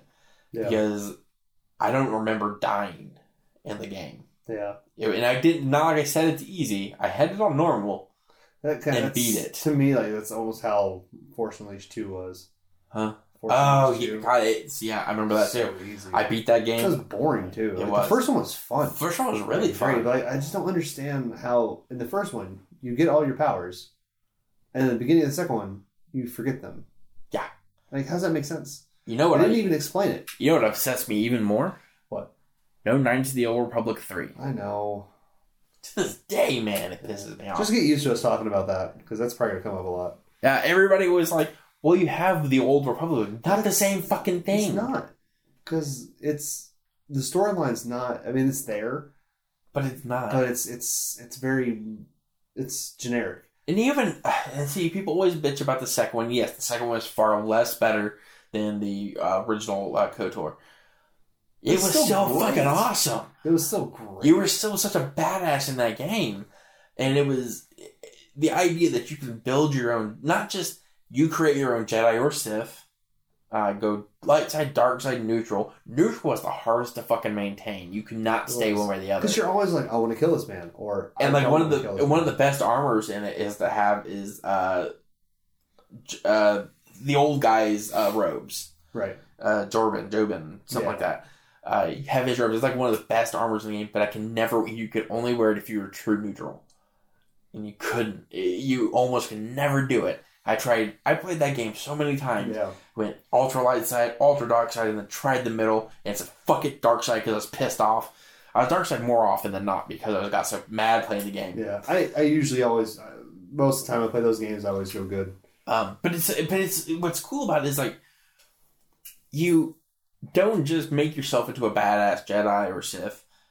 You also make the people around you. Affect everybody. And there's one thing in um in the in the second one that I could never unlock, and it was Mandor's. Uh, man, the Mandor, the Mandal- Mandarin, man, um, Mandalore. Mandalores, yeah, Yeah, uh, his story. yeah. I could never unlock it. You always had there was a very specific way to do it, and I could never unlock it. It always made me so mad because like his because it was Candor from the I think his name's Candor in the first one. Yeah, It was the guy. It was the Mandalorian that you had with you the entire time. yeah, That's who that guy was, and it was supposed to eventually get to a point where he admits that he talks about he was with Revan, and he knows what happened. But I could never fucking unlock it.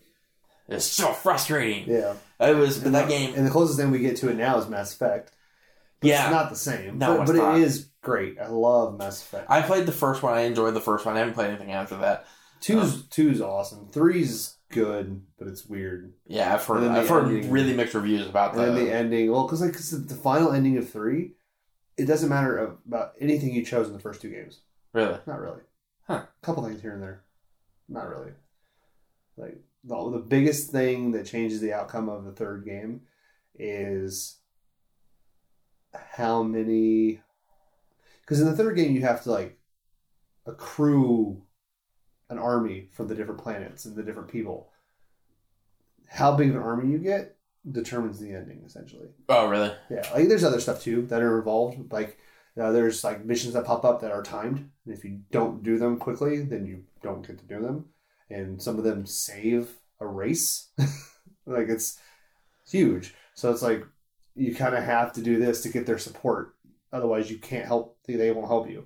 And if you don't do that stuff, then you're screwed, and you get another ending. But like all the endings are pretty much the same. Really? There's like three different endings. There's six endings, but Two of them are the same pretty much. Two of them are the same pretty much, and then two of them are the same pretty much. So there's a so couple you get differences. three real endings. but yeah, but even they're all about the same. There's not much difference.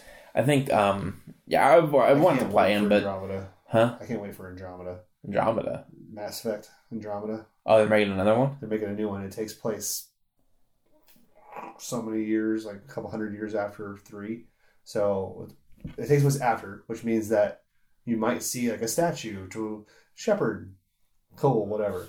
Like thought they might talk about him. Mhm. None of those gonna be- characters are going to be there. That's cool though. Yeah, I like it. And it, it takes place afterwards, so you don't have to be like, well, we know this person survives. Like, they don't any worries about that. It takes place in a different time, different place. I don't know 100% what it is, but and that's and that's kind of what I liked about like the KOTOR games. Like the biggest complaint I have about games similar to that is like you're a, a male in one game, yeah. and then it, it, by the second game it really doesn't matter because by the second game you can change it.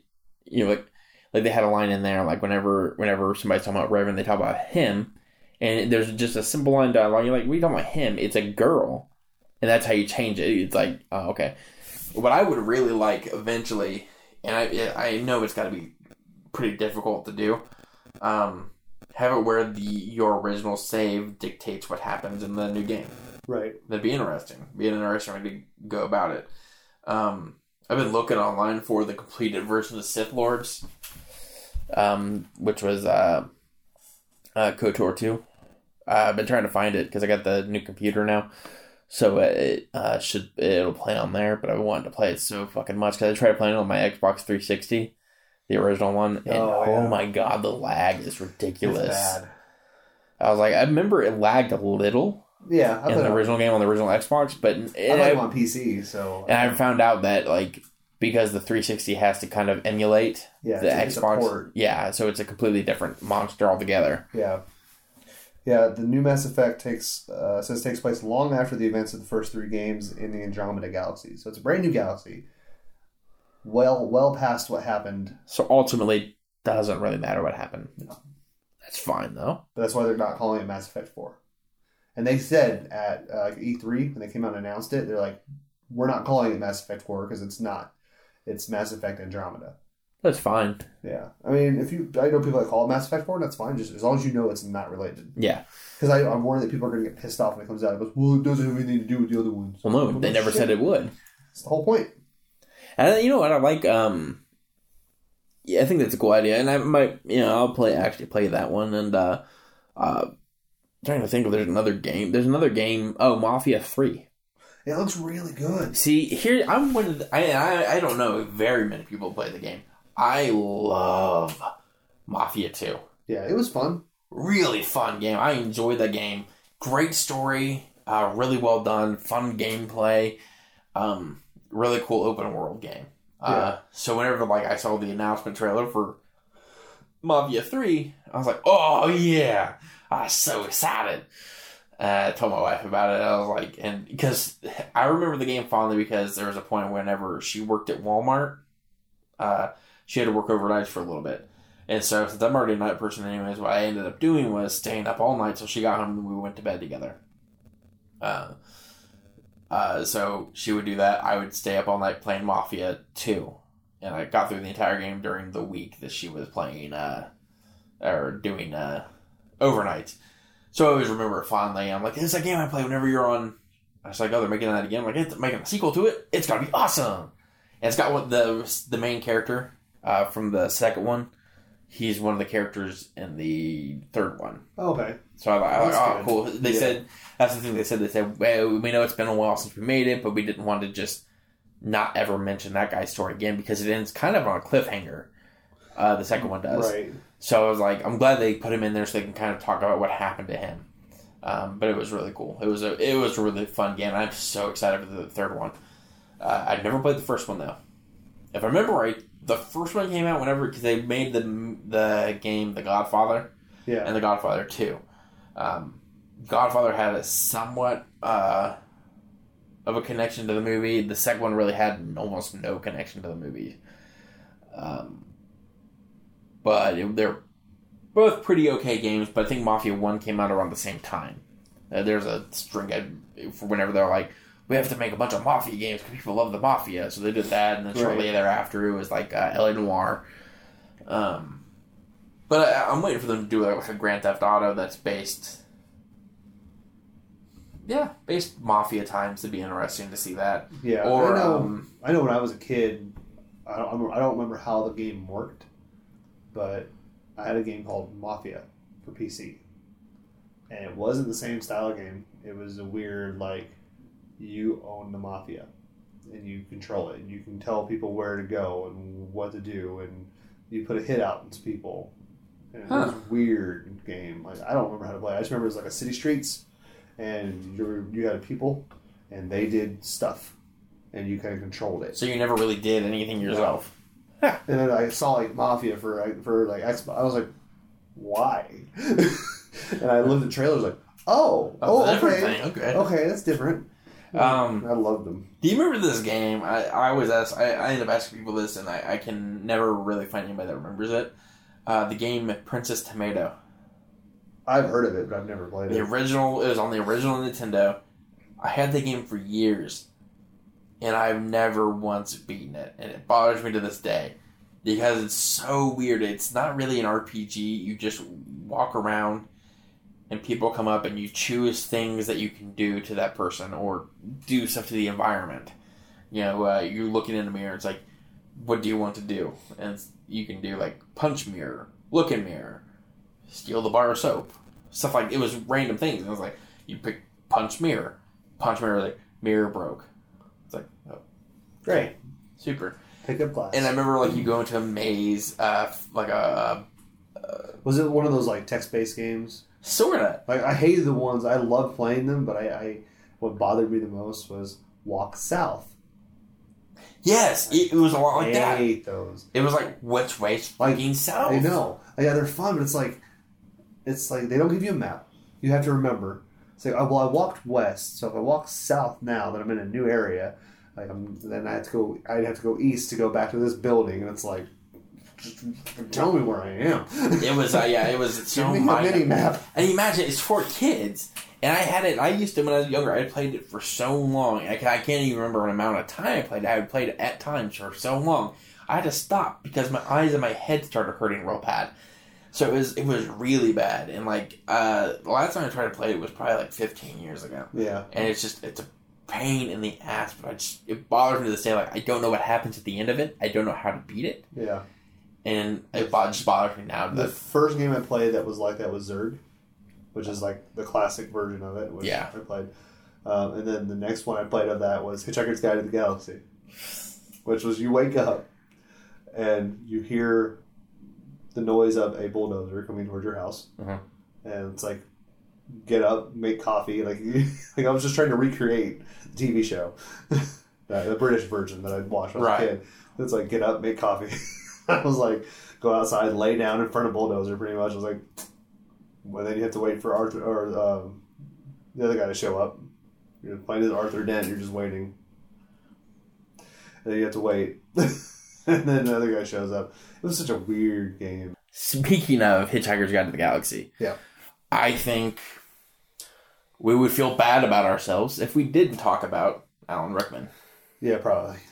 Unfortunately, uh, recently, uh, about a week or two ago, uh, depending on when you listen to this, Alan Rickman passed away from cancer. Yeah. Uh, along with him, shortly before, uh, David Bowie David did also Bowie. pass away. Uh, while So- both Keeping it hidden, like I didn't know either one of them Yeah, had cancer. to to the point that he released his new album, took pictures days before his uh fin- before he died. Yeah, Uh, in those pictures, I mean, he doesn't look sick. I mean, he just looks like he's, he's older. older. Yeah, But if you think about it, David Bowie didn't really age until just recently. Like Yeah. he's still pretty much the same. yeah. Um, and like uh, I've never really been huge into David Bowie. Like his I'm- music's, I like a lot of his songs. I really do. Yeah, yeah, yeah. Like, and and there's a lot of good songs that he's done. There's a lot of good songs that he's been a part of with like Queen doing Under Pressure. Like there's a lot of good songs. Absolutely. He, he, if if anybody were to say that he isn't one of the greatest songwriters and musicians of our time, they're liars. He easily is. At the Now- same time, he's had a lot of bad songs. Yeah, it's And a lot of especially when he was younger. But like that's the thing, like he was great, but he never really impacted my life all that much. And the same can be said for Lemmy from uh, Motorhead. yeah, Uh, he did also pass away again from cancer. Fuck cancer, Jesus. um, um, but he did again, never really impacted my life. He The also closest- was a great rock and roller, fucking yeah. fantastic. So the closest David Bowie got to me was Labyrinth. Yeah, and even then, it wasn't like I the movie was shit. Other than that, yeah, I fucking love Labyrinth. The movie's to me, I love it. It's it's not a great Oh movie. no, no, I do love the movie, Yeah. but it, yeah, it's It's not a, if you watch it and you were to remove David Bowie's performances from it Oh yeah, and just put any other actor in there, it would be horseshit. yeah. Um, so so that's probably the closest I get to David Bowie. exactly. But Um, when I found out, Alan Rickman. dude, it hit me. Like, I, I I wanted to go home from work. I It found was- it, I found out at work. I wanted to go home. I was like, "Are you kidding me? Like, I, I'm done. Today's done. Like, I'm over." It was, Wow. um, yeah, I'm, uh, it was actually, uh, Michelle had texted me uh, about it. I was taking uh, my cat, uh, uh, my cat Gary, to the vet. Uh, my wife had been texting me about something that was going on at work. And then the next text after she went through a whole big paragraph of stuff that had happened. And she's like, and Alan Rickman died. I was like, what? Fucking what? Someone told me at work, and I texted my dad, and I was like, "So Alan Rickman died?" He's like, "Yeah." I was like, "Cause like to me, it's like I just wanted to come confirmation from someone I loved." I Yeah. was like, "Dad, please don't tell me this." He It like, was- yeah. And I was like, "Oh, And here's the thing, and I and I haven't written for Omnibus Journal in a, in a few months, quite a few months. Um, I still work for him, uh, uh, but I haven't written anything.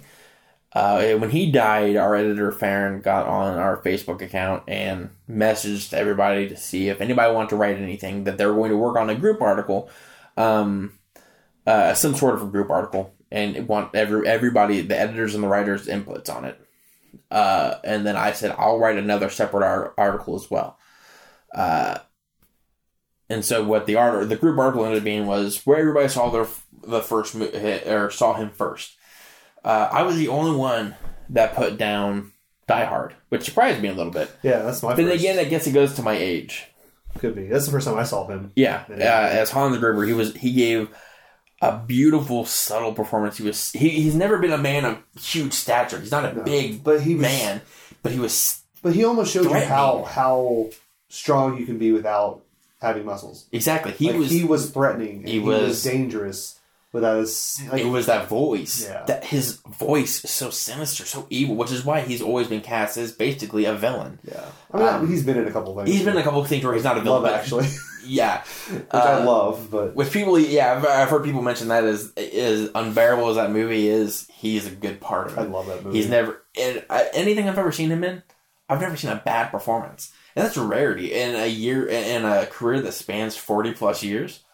Not seeing one bad, bad performance, fuck. I can't think of any. Um, I've seen at least, but I mean, 'cause- But definitely, I mean, Die Hard and Die Hard holds a special place in my heart. Um, because like that was the first movie I really watched with my father. Like my father used to watch it all the time, and I wasn't allowed in the living room whenever he watched it because it was so violent.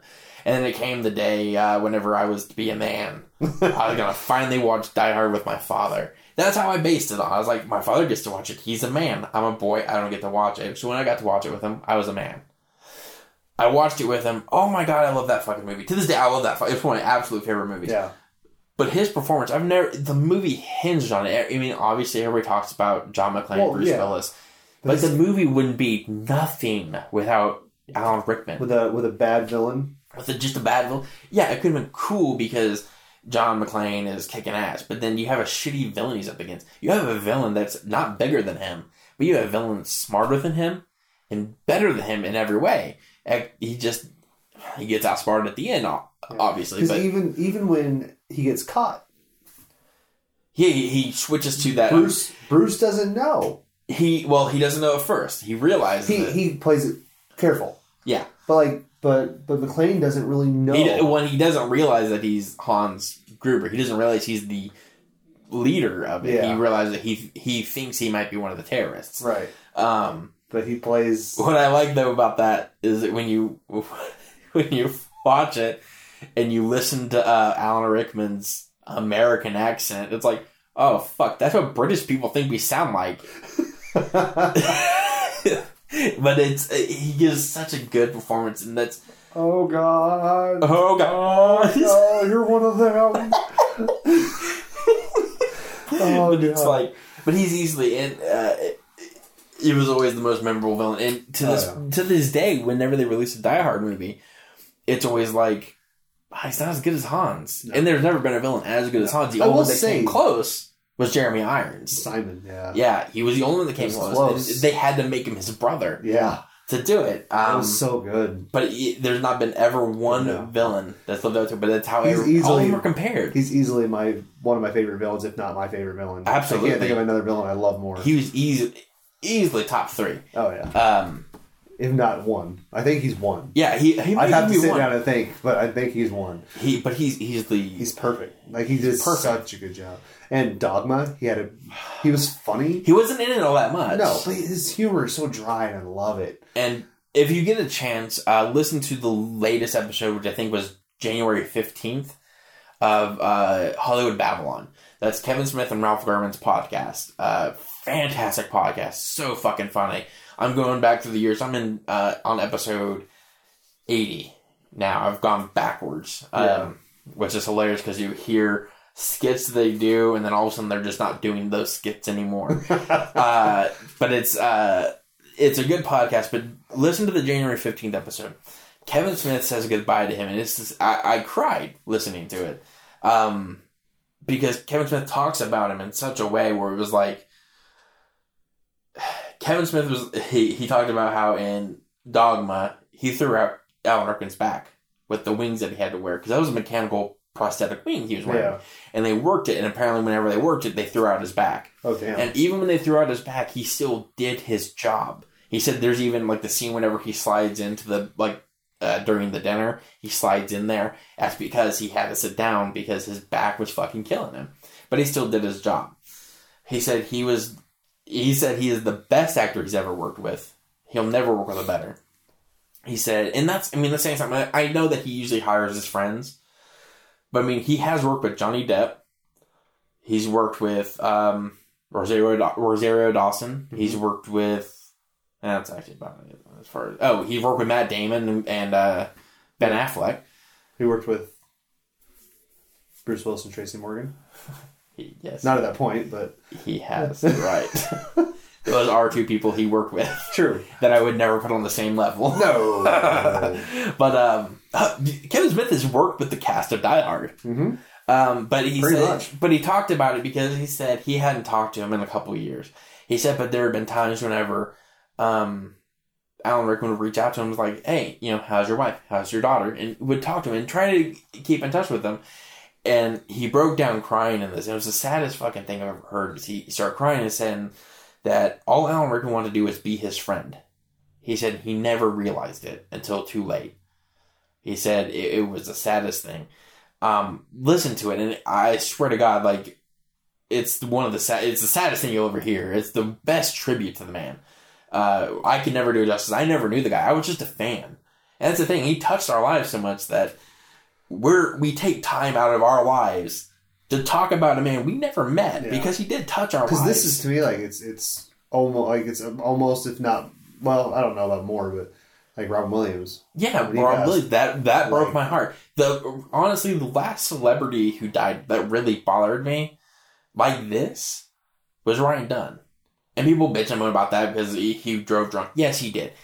I broke down crying whenever he died, and to the, it bothered me so fucking bad when Alan Rickman died. I almost cried. If I wasn't driving and had to get somewhere, I would have fucking cried. It's it, it hit so hard because you don't realize it until too until it's too late that this man has been through your life. If you're a movie fan, particularly, he's been He's in your been in, life. he's been in a bunch of movies that you love and you didn't even know it. Like, exactly, Looking back at all the movies I've watched with him in it that I love, exactly. Dogma is one of them. You you don't remember he's in it, or you don't. It's not you instantaneous. don't you don't go to that movie. yeah, you don't pull that as an Alan Rickman movie. You you pull uh, Harry Potter or you pull Die Hard. Usually, that's usually where it goes. I even had forgotten completely he was in uh, Robin Hood. uh, Oh yeah, Prince of Thieves. yeah. Such a cartoony villain, And but he he, did was it so so good. Oh, take Christmas from them. It's like you, he, he took Christmas from the people. It was, it was That's what I love about. Like he he was such a good dramatic actor. He was. He was such a good comedic actor, even though he's a bit dry. Yes. he's British, but but he has so much heart. he's so good. He does everything. 100%. He put he put his heart and soul into everything. and you can did. feel that. And I think like, and I've never seen Hitchhiker's Guide to the Galaxy, but I've always heard that was one of his best performances. because he's okay. His his comedy is so dry, and that robot is a robot. Right. So it's just like So it fits. yeah, like I can't do his version of the voice, but like in the old one, I mean, one of the lines that I said all the time growing up. I don't think he. I don't know if he actually says this in the new one. I have to. I have to rewatch it. But is like, don't don't hold, don't make me hold my breath, which I can't do. So never mind. I don't even know why I brought it up. Oh God, why am I sad? Like that kind of stuff. That's what he says. And so like to hear Alan Rickman say stuff like that. His vo- and It's that, just that voice, man. That Yeah. just voice is so good. Yeah. But it's it's uh, more endearing whenever it's when you take a villainous voice like that and somebody who usually plays a villain and you put it into somebody who's supposed to be like the good guy, a caring person. It's it gives that much more impact. And I think and I hate saying it because it was the most recent movie and probably the most popular movie, so a lot of people will be like, Well that's the most popular movie, of course you know that. He played Professor Snape in Harry Potter Yes. it really honestly could be one of his best performances ever. Hands down, particularly in Deathly Hallows Part 2. Yeah. Um, that, that last. the biggest thing that, that come out of it was like the challenge he had to overcome because uh, J.K. Rowling had told him prior to, and this is what this is what uh, made him decide to take the role. it was because J.K. Rowling told him what the word "always" means to the character and explained the past he had. Uh, not necessarily what happened. I assume with that she would have to tell him how how it ended. Yeah. Um, But I I think she went through and explained what had happened between him and Lily. and Lily. And what's important to know about this is this is before the books came out. This is, I think, at this point they only had up to Prisoner of Azkaban. Yeah, I think it was just three. Um, and this is when they're making the movie. So you know, what four books out, she told him what happened.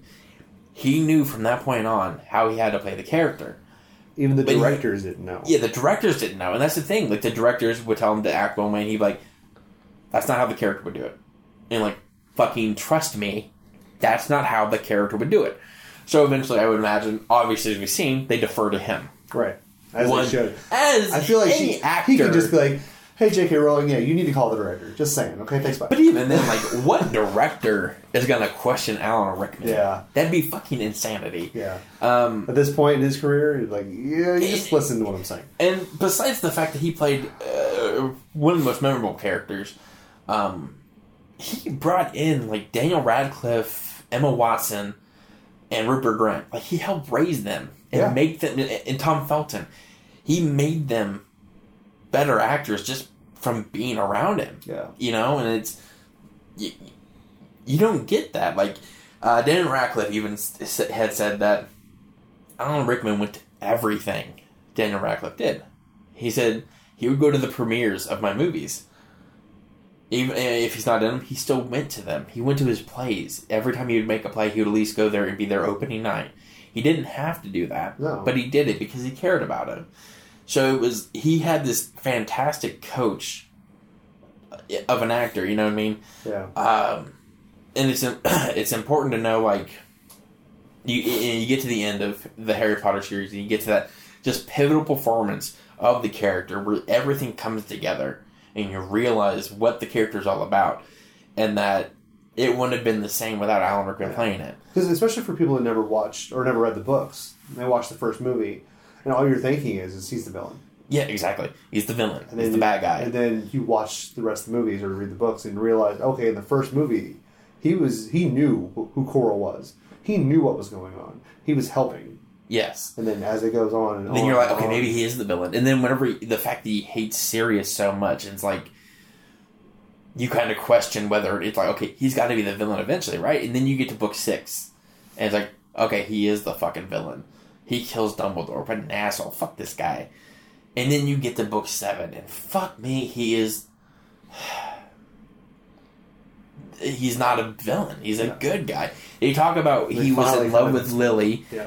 and and Harry goes to the Pensieve and you know remembers or sees all his memories and goes through and realizes what led up to that point and he gets to the part whenever uh, he shows what his patronus is which was a doe which was lily's patronus and it was dumbledore looking shocked and saying after all this time and he's like always so fucking beautiful it was so good and nobody else could deliver that line and made such an impact Nobody else. I don't care who it is, because that voice. He was such a. He was a villain throughout everything. You you had You wanted to hate him. you wanted to hate him, entire but then you get to that point, you're like, oh fuck, he's the most beautiful hero I've ever seen in my life.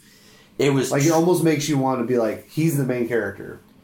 exactly honestly. It always it seems like it almost. He's in it almost as much, and it's it's incredible. He he, he was an incredible actor, and has changed the world. And what he's done, that's his biggest thing. He said that acting, whether it's art, can change the world. Whether it's acting, music, books, can change the world. And for me, he's changed my perception of what a good actor is. Oh yeah. And he's forever going to be the bar in which he every actor is judged. Uh, it's it's it's sad that he's gone. It is. Um, but we do have his many roles to look upon and remember him and know what a great actor he was. You will be missed. You will be greatly missed, Alan Rickman. Always. I'm Jake. I'm John. Goodbye.